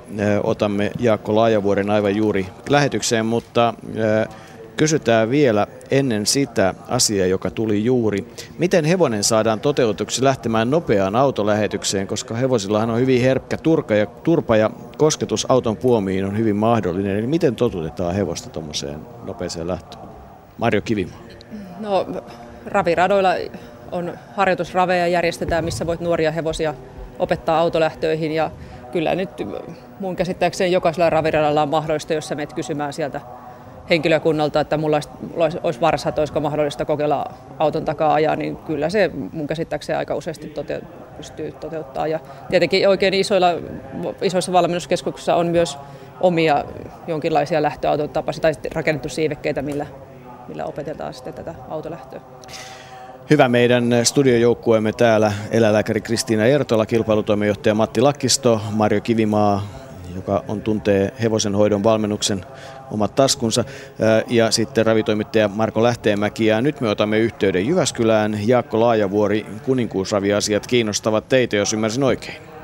Hyvää iltaa. Joo, hyvää iltaa. Kiitoksia vaan soitosta. Tuota, niin, tosiaan tässä mulla on semmoinen kysymys olisi, että kun tuota, mä ratkastan nämä kuninkuudet näiden kokonaisaikojen perusteella, että välttämättä ei tarvitse olla yhtä osakilpailuvoittoa minun tietääkseni näin oli, eikö niin?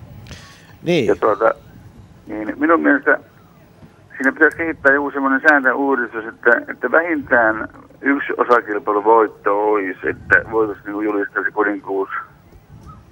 Että tuota, tämä niin kohtelee vähän väärin semmoisiakin hevosia, että, jotka on esimerkiksi vaikka herttä nopeita ja saattaa voittaa vaikka kaskin lähtee, mutta sitten jollakin pitkällä matkalla jäävät niin paljon tuota, että se kokonaisaika jää sen ulkopuolelle, tuota, niin, niin tämmöinen, tämmöinen askarruttu on pitkään, että olisikohan tähän mitään ideaa tällainen tällä toimikunnalla siellä.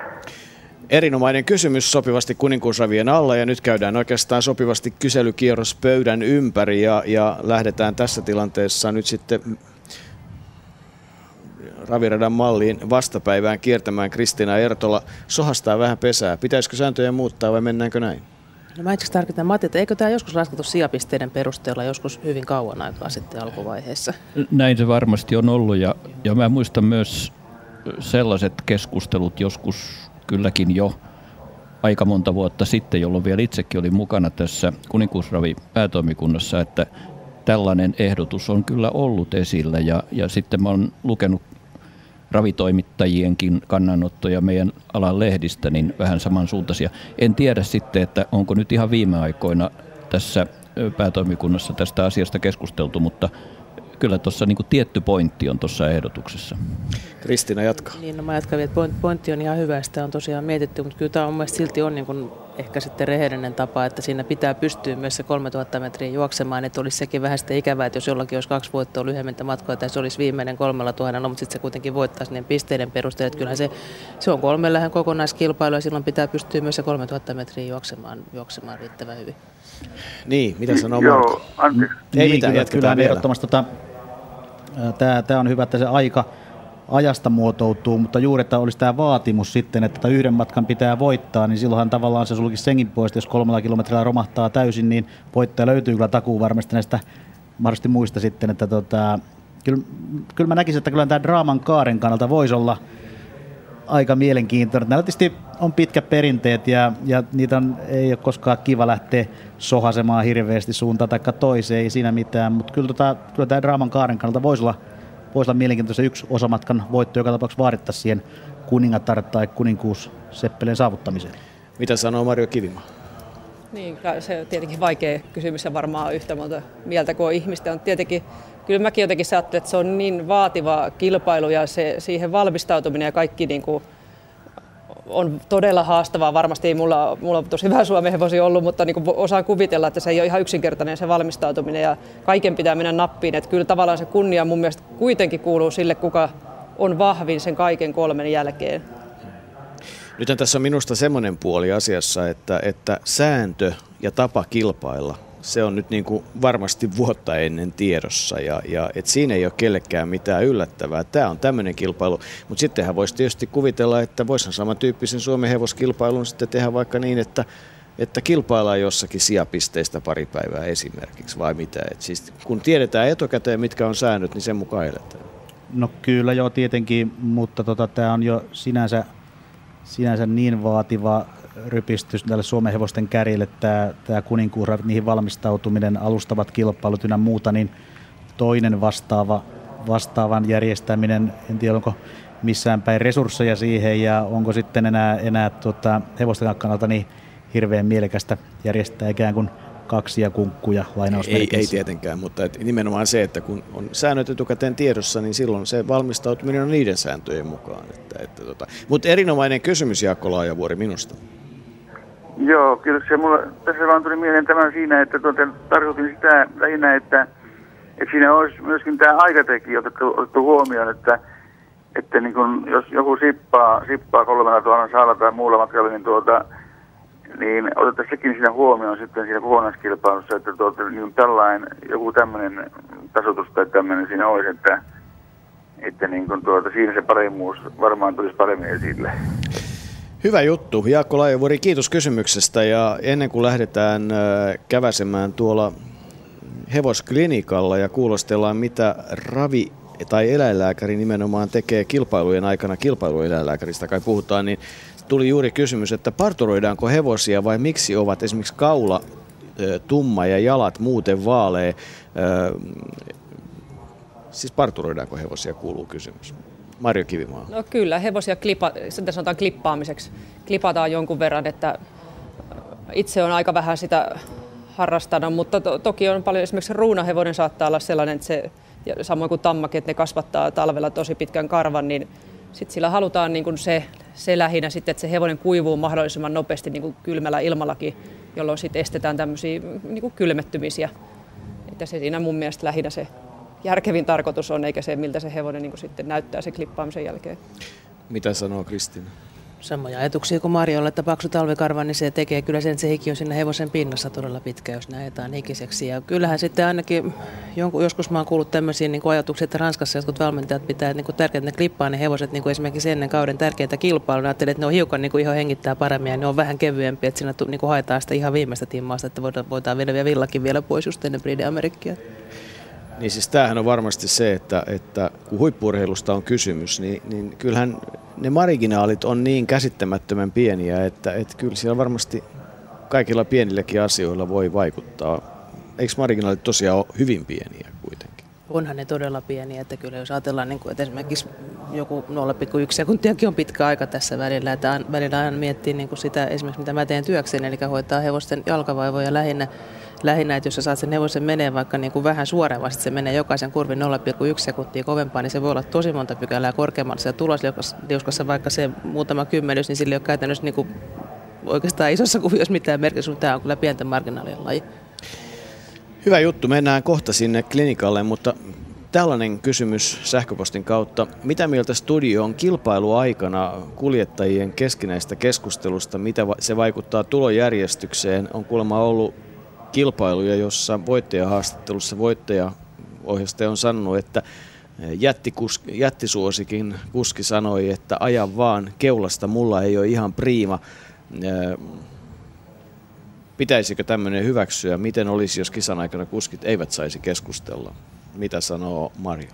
No kyllä mun mielestä lähinnä niitä ylilyöntejäkin vältetään sillä, että ne keskustelee siinä, ne vaikka keulasta ajavat kuskit, että no aja sä vaan sit keulaan. Että tota, ja just tämä, mikä useasti tulee, kun sulla on se suosikki, ja sitten se ei voitakaan, niin sitten tulee useasti tietenkin totta kai pelaajien taholta semmoista, että miksi ei.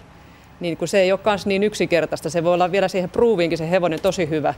Ja sitten se jostain syystä siinä startissa, koska nämä, jotka ajaa paljon, niin ne tietää kyllä, miltä ne hevoset tuntuu. Niin se saattaa tuntua siinä startissa, että tämä ei olekaan tänään hyvä. Niin silloin mun mielestä semmoinen ratkaisu on täysin perusteltu. Mutta ne on kauhean vaikeita selittää jälkikäteen niin kuin ulkopuolisille tai sieltä katsomon puolelta kattaville ihmisille. Mitä Marko sanoo? Niin, tässä oli kysymys, että pitäisikö kuljettajan välinen keskustelu lähdön aikana kieltää, niin, niin, niin. Tätä on aika, aika ajoin on kuullut myös tätä, tätä spekulointia, että olisiko se, olisiko se niin ok, niin en, mä, en osaa oikein, ei oikein mielipidettä henkilökohtaisesti siihen, että no, sanotaanko näin, että miksi ne tarvii keskenään siihen lähdön aikana puhua. Matti Lakkisto, mitä sanot? Kyllä tämä on aika monisärmäinen kysymys, että sitten seuraava kysymys on, että kuka sitä sitten valvoo ja, ja, ja millä tavoin, että vaihtavatko ohjastajat ajatuksia matkan varrella. En, en pidä sitä kovin helppona toteuttaa, jos tällaiseen päädyttäisiin. Ja sitten tultaisiin siihen tilanteeseen, että tulisi oma merkkikieli, vasen saapas ilmassa, niin aja eteen ja oikea saapas ilmassa, niin teen näin ja piska siellä, niin teen näin. Niin, niin Marko? Niin, osittain nämä varmaan lähtee näistä hyvin paljon nämä ikään kuin katsojien kritiikki niin näistä tämmöisistä niin sanottuja keulapaikan vaihdoista, mikä tapahtuu alkumatkan aikana. Eli sovitaan pikkasen, että ajat, äh, annan sulle keulapaikan ja hain sen sitten takaisin ja nämä aiheuttaa pahaa verta pelaajissa. Ja se on ihan ymmärrettävä, että aiheuttaa, että ne on tota, kiusallisia tilanteita ei pelkästään pelaaja, vaan myös sen hevosen kohdalla, joka siellä johtavan takana on alun perin ollut ja sen juoksupakka on yhtäkkiä kolmas sisällä tämmöisten piikinvaihto-operaatioiden seurauksessa, niin ne on näitä, mitkä tota aiheuttaa, aiheuttaa pahaa verta omalta osaltaan, mutta mä en nyt tiedä, päästäänkö niistä ikänä sen kummemmin eroon sitten, että se nyt vaan osaltaan sitten kuuluu kuuluu, eikä, eikä Suomi ole tässä kohtaa ihan ainoa kammaa, että missä, missä tämä tällä menee. Mielenkiintoinen spekulaatio, mutta nyt otetaan Saila Mattilaan yhteys ja kävästään tuolla klinikalla. Eli, eli mitä oikeastaan sitten tekeekään rataeläinlääkäri? Saila. Laura Muilu, sä oot eläinlääkärinä täällä Tampereen hevosklinikalla ja tänään Raveissa oot myöskin rataeläinlääkärinä. Mitä sä teet täällä illan aikana? No lähinnä mä tarkkailen näitä hevosia, jotka juoksee. Eli eläinlääkärihän on eläinsuojelullisena valvojana täällä paikalla, eli kaikki hevoset, jotka juoksee, pitää olla kilpailukuntoisia. Sen lisäksi otetaan dopingnäytteitä, missä eläinlääkäri on avustamassa ja toki tässä niin kuin valjakkotarkkailijoiden avulla sitten tarkkaillaan kaikkia, että kaikki varusteet on sallittuja ja muita, mitä hevosilla käytetään ja hyväkuntoisia tämmöistä. Kuinka usein joutuu oikeasti puuttumaan, että huomaa, että on virheitä? No vähän riippuu asioista, siis toki aina kun eläimistä puhutaan, niin vahinkoja sattuu ja, ja voi olla, että ohjastajakin huomaa ihan jo, että nyt on sattunut joku vahinko ja hevonen ontuu ja tulee ilmoittamaan, että hän haluaisi jättää pois. Ja, ja tuota, toki tällaisetkin hevoset silloin tarkastetaan, että ne ontuu ja, ja jätetään pois. Mutta kyllä sitä melkein joka raveista aina joku yksittäinen voi tulla tämmöinen, että on, on jotain ongelmaa tullut jossain vaiheessa matkalla. Miten nuo doping-testit tehdään? Eli hevosista otetaan, otetaan virtsanäytteet ja verinäytteet. Toki virtsanäytteiden saaminen voi joskus olla ihan siitä kiinni, että suostuuko hevonen pissimään, mutta ainakin verinäytteet sitten, jos ei pissaa saada talteen. Ja, ja tuota, sitten nämä otetaan yleensä satunnan sotannalla. Sitten toki otetaan jonkun verran ihan niin kuin kilpailusuoritusten perusteella, jos on suurkilpailua tai muita tämmöisiä. Ja sitten voidaan ottaa myös, jos joku hevonen yli- tai alisuorittaa ihan äärettömän paljon normaaliin tasonsa, niin sitten myös niin kuin ikään kuin varmistuksen vuoksi testejä. No, tapahtuuko Suomessa kuinka usein niin, että on käytetty jotain kiellettyjä aineita tai vahingossa käytetty jotain sellaisia aineita, jotka ovat kiellettyjä?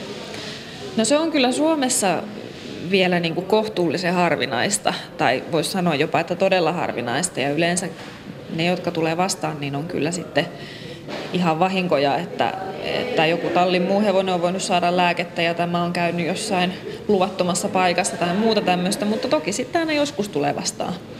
Ja toki kun tämä on tämmöistä vedonlyöntiurheilua ja muuta, niin ilman muuta pitää silloin tarkkailla, että tilanne on, peli on puhdas niin sanotusti, että siellä ei kukaan suorita tavallista paremmin lääkkeiden takia. Nykyisinhän on aika tarkat ohjeet, millä tavalla hevoset pitää olla rokotettu ja sitten jos eri lääkkeillä on erilaisia varoaikoja, niin tietääkö hevosen omistajat ja valmentajat kaikki näitä pysyy sitten kärryllä siinä suhteessa?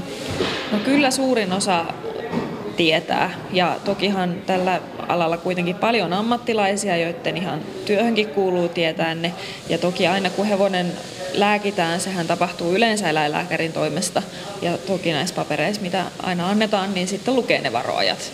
Että siihen ja nehän on vielä eri varoajat. Hevonenhan on myös tuotantoeläin, mutta yleensä lääkkeelle on eri teurasvaroaika ja eri dopingvaroaika, että ne on eri. No nyt eletään tämmöistä kuumaa kesää. Aiheuttaako lämpötilat, joko kylmyys tai sitten kuumuus, jotain sellaista, mihin eläinlääkäri kiinnittää huomiota? No toki sen verran, että, että jos tuota on hirveän kuumat kelit, niin tietysti kuivumisia ja tämmöisiä voi tapahtua helpommin, mutta kyllähän suurin osa näistä meidän hevosen valmentajista ja treenareista omistajista täällä myös osaa siihen varautua, eli, eli juottaa hevosensa hyvin. Ja, ja sitten tietysti kylmillä säillä taas hengitysteissä voi tulla sen kylmän takia jonkun verran ongelmia, mutta, mutta Suomessahan raveissa on sen takia pakkasrajat, että, että ihan mahdottomilla keleillä ei ajeta kilpaa ja, ja sitten taas yleensä niin kuuma ei ole koskaan, että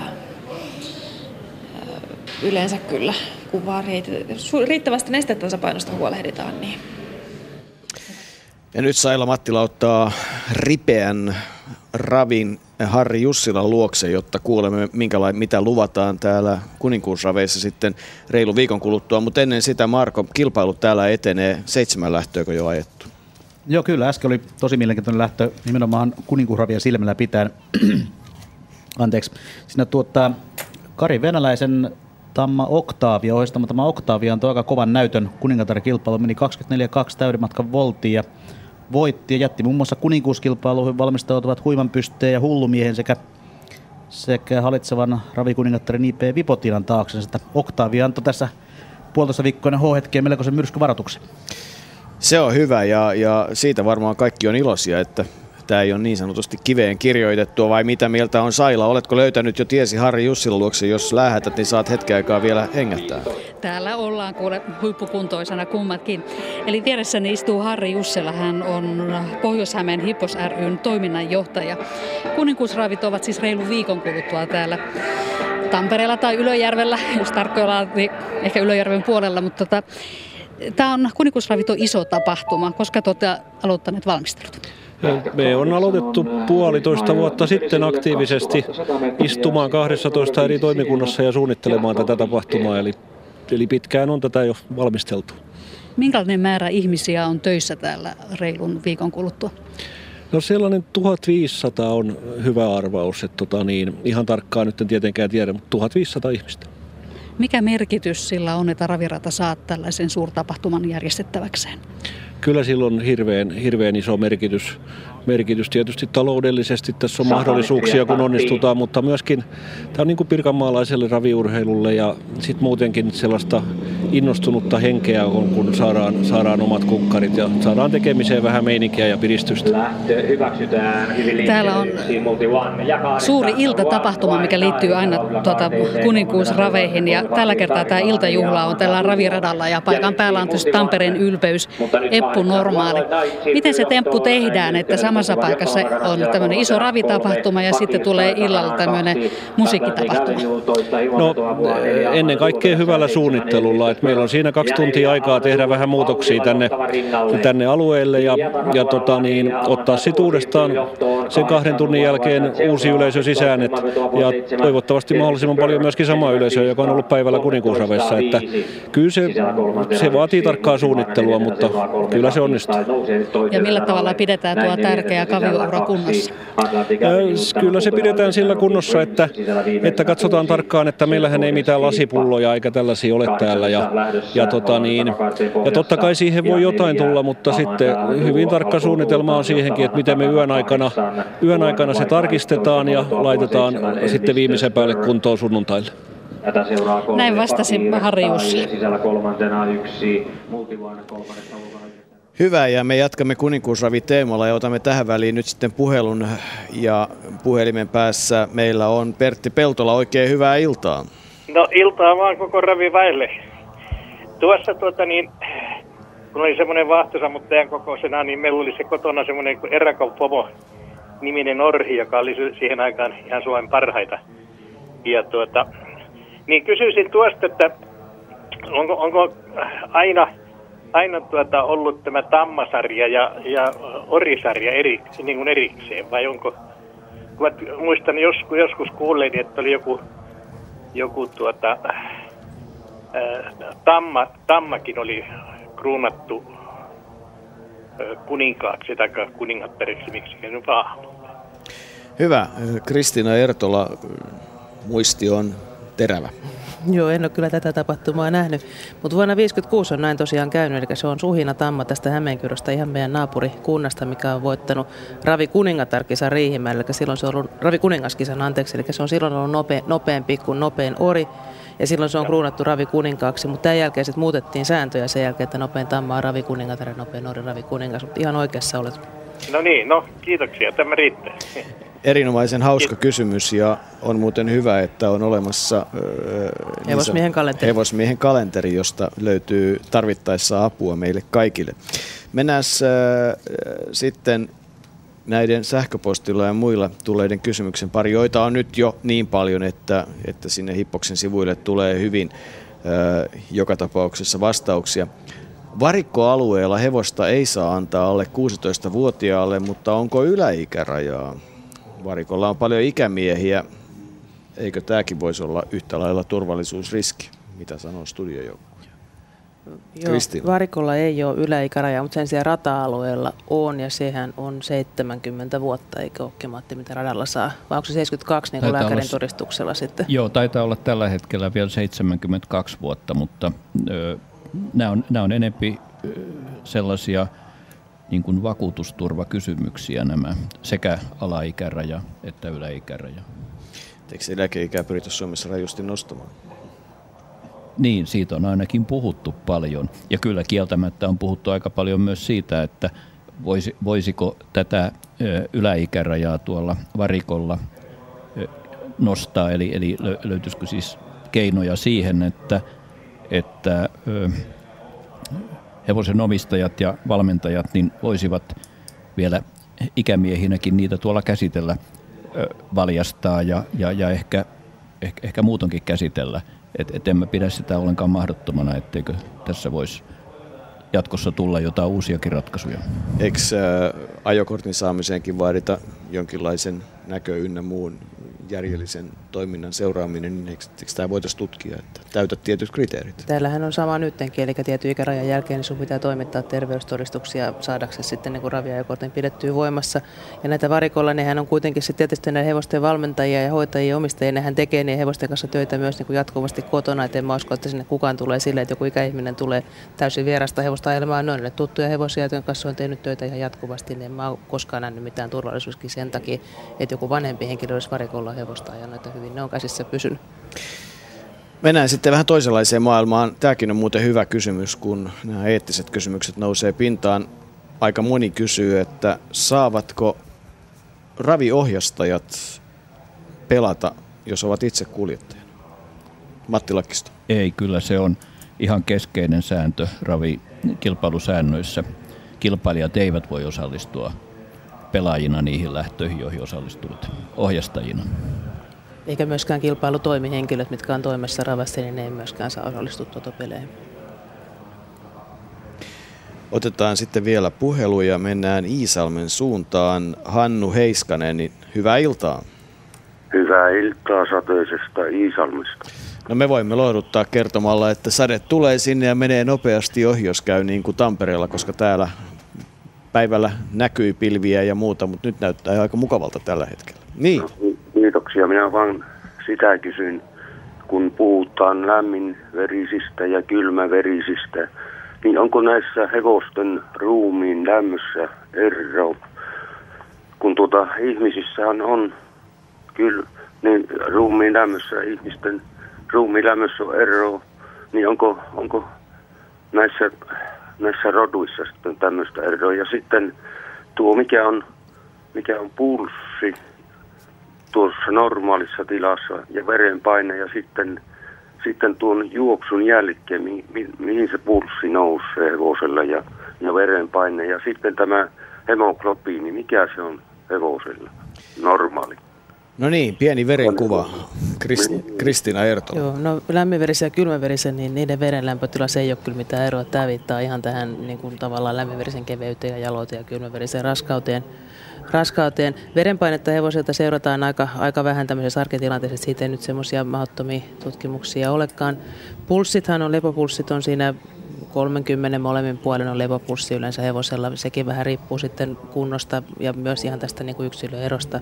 Rasituksessaan se voi nousta ihan 220-230 paikkeille niin kuin lyhytaikaisesti aikaisesti ja sitten ne palautuu sen jälkeen aika nopeasti. Palautumispulssihan seurataan aika paljon, että se on taas niin osoitus siitä hevosen kunnosta, eli on, miten se on tehnyt tämän suorituksen, onko se ollut sille raskas vai kevyt. Ja myös tämä palautumispulssin seuraaminen, niin se voi kertoa sitä, että onko siinä maasta jotakin alkavaa ongelmaa, ongelmaa jotakin piilevää influenssaa tai jotakin tämän tyyppistä, että siitä, niitäkin kautta voidaan seurata. Hemoglobiini oli vissi se yksi kysymys vielä, eli siinä sehän on tämä niin kuin, se vaihtelee jonkun verran lämminverisillä ja kylmäverisillä, eikä Suomen hevosilla kylmäverisillä on jonkun verran alhaisemmat hemoglobiiniarvot, ne on siinä 130 välillä lepoarvot yleensä ja lämminverisillä sitten semmoinen about 10 pykälää korkeammalle, että siinä on jonkun verran ero. Mutta ei ole harkittu HB-yläarvoa hevoselle. No ei, ja se on oikeastaan aika hankala tehdä, koska hevosella se on erityyppistä kuin ihmiselle. Että hevosella on semmoinen perna, että se on tosi paljon, siellä on punasolu, jos hevonen hermostuu jostakin, niin sieltä pernasta vapautuu hyvinkin äkki, äkkiä pakoelämällä punasoluja. Eli jos hevonen esimerkiksi jännittää sitä verinäytteen ottamista, niin se hemoglobiini voi olla 20 pykälää korkeammalla ihan hetkessä, eli se on, on aika hankala määrittää niitä rajoja. Mutta ihminen ei voi tuohon vedota hiihtokilpailussa. Ihminen ei pysty, tämä hevonen on pakoeläin, se on parempi tässä. Hyvä Marjo, Kivimaa. No, vielä tuosta hevosen lämpötilasta, että se on kyllä hyvin hevoskohtaista, että, että niin kuin kilpahevosella on äärimmäisen tärkeää seurata sitä lämpöä päivittäin, että se, se ne kymmenyksen muutokset jo, jo voi kertoa jostain piilevästä viruksesta, tai että hevosella ei tarvitse nousta kuumetta, kun se riittää jo se lämpötilan muutos, niin ne on silloin sairaita yleensä. Onko niin, että hevosen ruumiin lämpö on pikkusen korkeampi kuin ihmisellä? Se on semmoinen 37 päälle, 37 5, että siinä on hiukan ero, että pikkusen korkeampi kuin ihmisen. Hyvä. Kiitoksia Ja- tästä kysymyksestä. Mulla, mulla on juuri tämmöinen hevosen lämpötila, niin suusta päällä. Kiitoksia. Olet lämminverinen. Onnet lämminverinen ja ei muuta kuin viileeseen suihkuun. Nyt tuli kiva kysymys. Kuusivuotias Laura lähettää meille tekstiviestikysymyksen. Saako hevoset karkkipalkinnon kilpailun jälkeen? No mulla on ainakin tapana pitää hevosilla semmoista melassivettä mukana, niin se on niille niin kokista jois. Ja tota, porkkana on kai aika hyvä. Porkkana on hyvä ja omenat. Ja... Niin.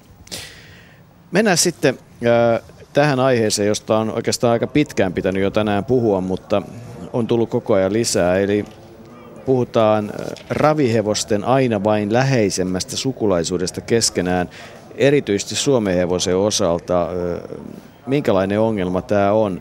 on? Jo monta sukupolvea on käytetty siitokseen aina huippuoriita. Tämä on tietysti ymmärrettävää, mutta sen seurauksena kaikki raviheet ovat ikään kuin sukua keskenään ja nämä geenit rikastuvat sukupolvi sukupolvelta.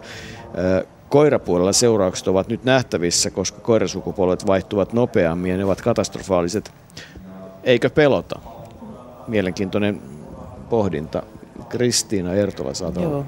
No varmaan jonkun verran tietysti pelottaakin, että kyllä tämä on ihan semmoinen aito ongelma, aito ongelma, että se Suomen hevosen populaatio pienenee koko ajan, ravihevosvasoja syntyy vähän vähemmän, mutta toki se sukusuutusaste on silti Suomen hevosella vielä aika maltillinen, että se on siinä neljän luokkaa, minkä mä tarkistin meidän jalostusasiantuntijalta hetki sitten lämminverisellä, se on suurempi, että ei se kuitenkaan, niin kuin, kuitenkaan ole vielä ihan valtava ongelma ongelma Suomen hevosen rodussa, mutta ehkä näin, että siinä määrät on pienempiä, pienempiä me operoidaan pienemmän populaation kanssa. Että kyllä tätä on aika paljon näkynyt, että Suomen hevosissa on ollut tämmöisiä valtaa pitäviä, on ollut vieskeriä ja on ollut vieteriä ja on ollut pitkän aikaa joku sama huippuori, mikä on sitten jättänyt hirveän paljon jälkeläisiä, niin kyllä se siinä perimässä näkyy.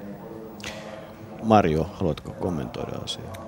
No Suomen hevosta on tosiaan mulle vähän sille vieraampaa, mutta kyllä tietenkin se, sen verran seuranta, kyllä varmaan se on joo, mutta kukapa sitten lähtee astuttaa sitten semmoisella vähän, vähän oudommalla, että kyllä sitä mielellään sillä vieskerillä astuttaa, että kyllä se, se on kyllä hankala tilanne. Matti Lakkista.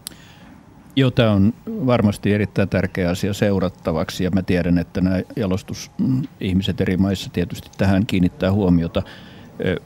Kuitenkin Suomen hevosen sukusiitosaste, niin kuin Kristiina tuossa äsken totesi, niin se on, on vielä aika siedettävä. Sen sijaan esimerkiksi Norjan kylmäverihevonen, missä on todella niin kuin meitä selvästi pienemmät populaatiot, niin siellä se on jo korkeampi ja siellä sitä keskustelua varmaan käydään vielä enemmän kuin mitä meillä on käyty.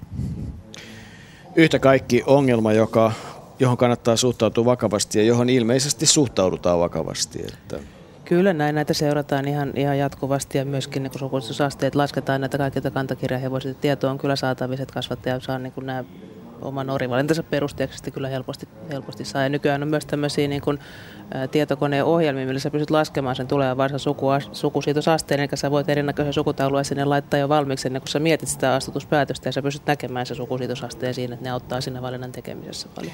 Nyt otetaan illan viimeinen puhelu ja otetaan yhteys Reijori Mukkalaan. Jos sanoin nimen väärin, niin se johtuu vain huolimattomasta kirjoituksesta, mutta jos meni oikein, niin hyvää iltaa. No hyvää iltaa, Reijo J. Mukkala. Niin, hyvä. Niin, eli Juhani. Joo, no mikä mielessä? Niin kysymys on niin tämmöinen näin, että niin minäkin kävin Porissa joskus opiskeluaikana, niin, niin, ja sitten yritin ottaa vähän selville, että mitenkäs tuota, niin kuka voittaa. Niin minä kävin tallilla kävin, niin siellä oli, oli tuota tämmöinen kengittäjä, sitten siellä kävi eläinlääkäri ja sitten oli näitä valmentajia ja sitten oli näitä ratsastajia, tai ratsastajia, kun siis ohjastajia ja sitten vielä omistajia, niin, niin missä menee raja menee, että mitä saa antaa ulkopuolelle näitä vinkkejä, että mikä voittaa? Koska tallellahan ne näkee, että minkälainen on se mikäkin hevonen. Jos joku on esimerkiksi, varsinkin eläinlääkäri saattaa huomata, että sillä on, niin saa lämpöä, tässä puhuttiin, niin se ei ole silloin täysin kunnossa, niin se voi antaa vinkin sitten, että tämä ei pärjää. Niin missä menee raja se, että kuka saa tämän vinkin antaa jollekin ja kenelle? Tätä voidaan spekuloida studiojoukkueen kanssa. Jääkää kuulolle oikein paljon kiitoksia kysymyksestä ja nyt sitten Marko Lähteenmäki saa aloittaa. No joo, tämä on mielenkiintoinen, että kyllähän varmaan tässäkin pöydässä löytyy, löytyy henkilö Kristiina tässä vähän tarkoitus löytyy aika paljon, paljon sisäpiirin tietoa näistä hevosta, mutta taitaa olla aika, aika lailla mahdoton, mahdoton kysestä. Ja tota, mutta eihän siis, kyllähän valmentajat ja ohjastajat niin on tietenkin pelkästään median kautta niin velvoitettuja, velvoitettuja kertomaan hevosestaan. Ja, ja, ja niin, siinä, siihen kanssa rajoittuu. Eikä kengittelläkin tarjolla jonkinlainen asiakassuhde ja vaitilovelvollisuus ihan samalla lailla periaatteessa kuin eläinlääkärillä. Onko tämä Kristiina vaikea asia? No ei se vaikeus on just niin kuin Marko sanoi näin, että ei eläinlääkärit, niin kuin, meillä on ihan samat potilassuojan määräys kuin ihmisellä, että jos sä menet lääkäriin, niin ei sun lääkäri kerro mikä sua vaivaa, eikä meillä on ihan sama tilanne, että eikä oikeastaan kukaan tule kysymäänkään, että kyllä ihmiset niin hyvin tietää, että ne ei niistä kerrota. Ja myös niin kuin Marko sanoi, että kengittäjät kengittäjät, he on meidän asiakkaita ja me hoidetaan hevosia ja se tieto menee sille omistajalle tai valmentajalle. Mutta kyllähän jonkun verran, mun mielestä se on lisääntynyt, että valmentajat itse ja omistajat ohjastajat, ne kertoo, että tällä on ollut jotakin juttuja. Eli he sitten tietenkin jakaa tätä tietoa paljon avoimemmin kuin ennen, että ennen sitä koettiin jotenkin häpeällisen, että hevosilla oli jotakin vikaa, sitä oli hoidettu. Ja nythän niin kuin aika paljon kommenteissa sanot, että hevonen on ollut huoltotavoilla tai on ollut tämmöistä ja tämmöistä vaivaa, on tehty näin ja näin, mutta se tulee sieltä valmentajan tai omistajan kautta eläinlääkärit ei ole oikeutettuja kertomaan mitään tietoja. Marko.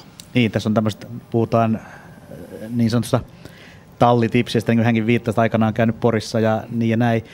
Tämä on tilanne aika lailla nykyraviorheilussa muuttunut sikälikin, että toi taso on niin, niin järjettömän kova, että siellä merkkaa sitten melkeinpä nämä juoksun kulut ja, ja semmoiset muuttuvat tekijät, että, että kyllä hevoset, mikä tuolla juoksee, niin ne pyritään saamaan niin terveeksi ja niin, niin loistavaan kuntoon kuin ikänä mahdollista, ja sen jälkeen astuu sitten kuvaan nämä muuttuvat tekijät. Tasoerot alkaa olla tänä päivänä niin pienet, ehkä joskus 25-30 vuotta sitten saattoi sitten olla ihan, ihan eri lailla. Että tota, silloin puhuttiin isoista tasoerosta ja niin näin, mutta kyllähän tänä, tänä päivänä kilpailu on niin huippukovaa. Että.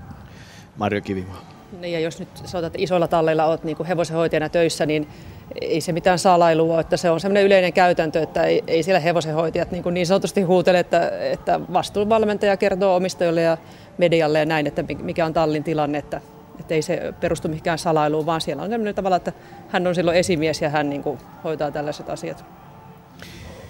Niin, meillä on muutama minuutti aikaa tätä kymmenettä raviiltaa. Tosiaan 2002 mietittiin sitä, että miten Varenne tulee onnistumaan Mikkelissä ja nyt Mikkelissä nähtiin lähes sama aika kymmenyksen erolla eli 09,4. Edessä on kuninkuusravit täällä Tampereella ja, ja tänne varmaan se parikymmentä tuhatta päivä, jopa enemmän mahtuu väkeä ja palvelut toimii, mutta kun kerran tässä voidaan tipsejä kysyä, niin kysytään vähän tipsejä. Eli tota, Kristiina, minkälainen, jos sun pitäisi nyt sanoa, että mitkä pari hevosta olisi kuningatar ja kuningaskisan kovimmat suosikit, niin mitäs kirjataan? Nämähän ei ole mitään tallitipsiä missään tapauksessa. B-Helmiina oli mun mielestä kovin hyvä Mikkelissä ja edelleen vaikka Octavia teki tänään tosi hieno juoksu, niin mä jotenkin pidän B-Helmiina suoritus varmempana, että se on varmaan tällä hetkellä mun kuningatar suosikki. suosikki.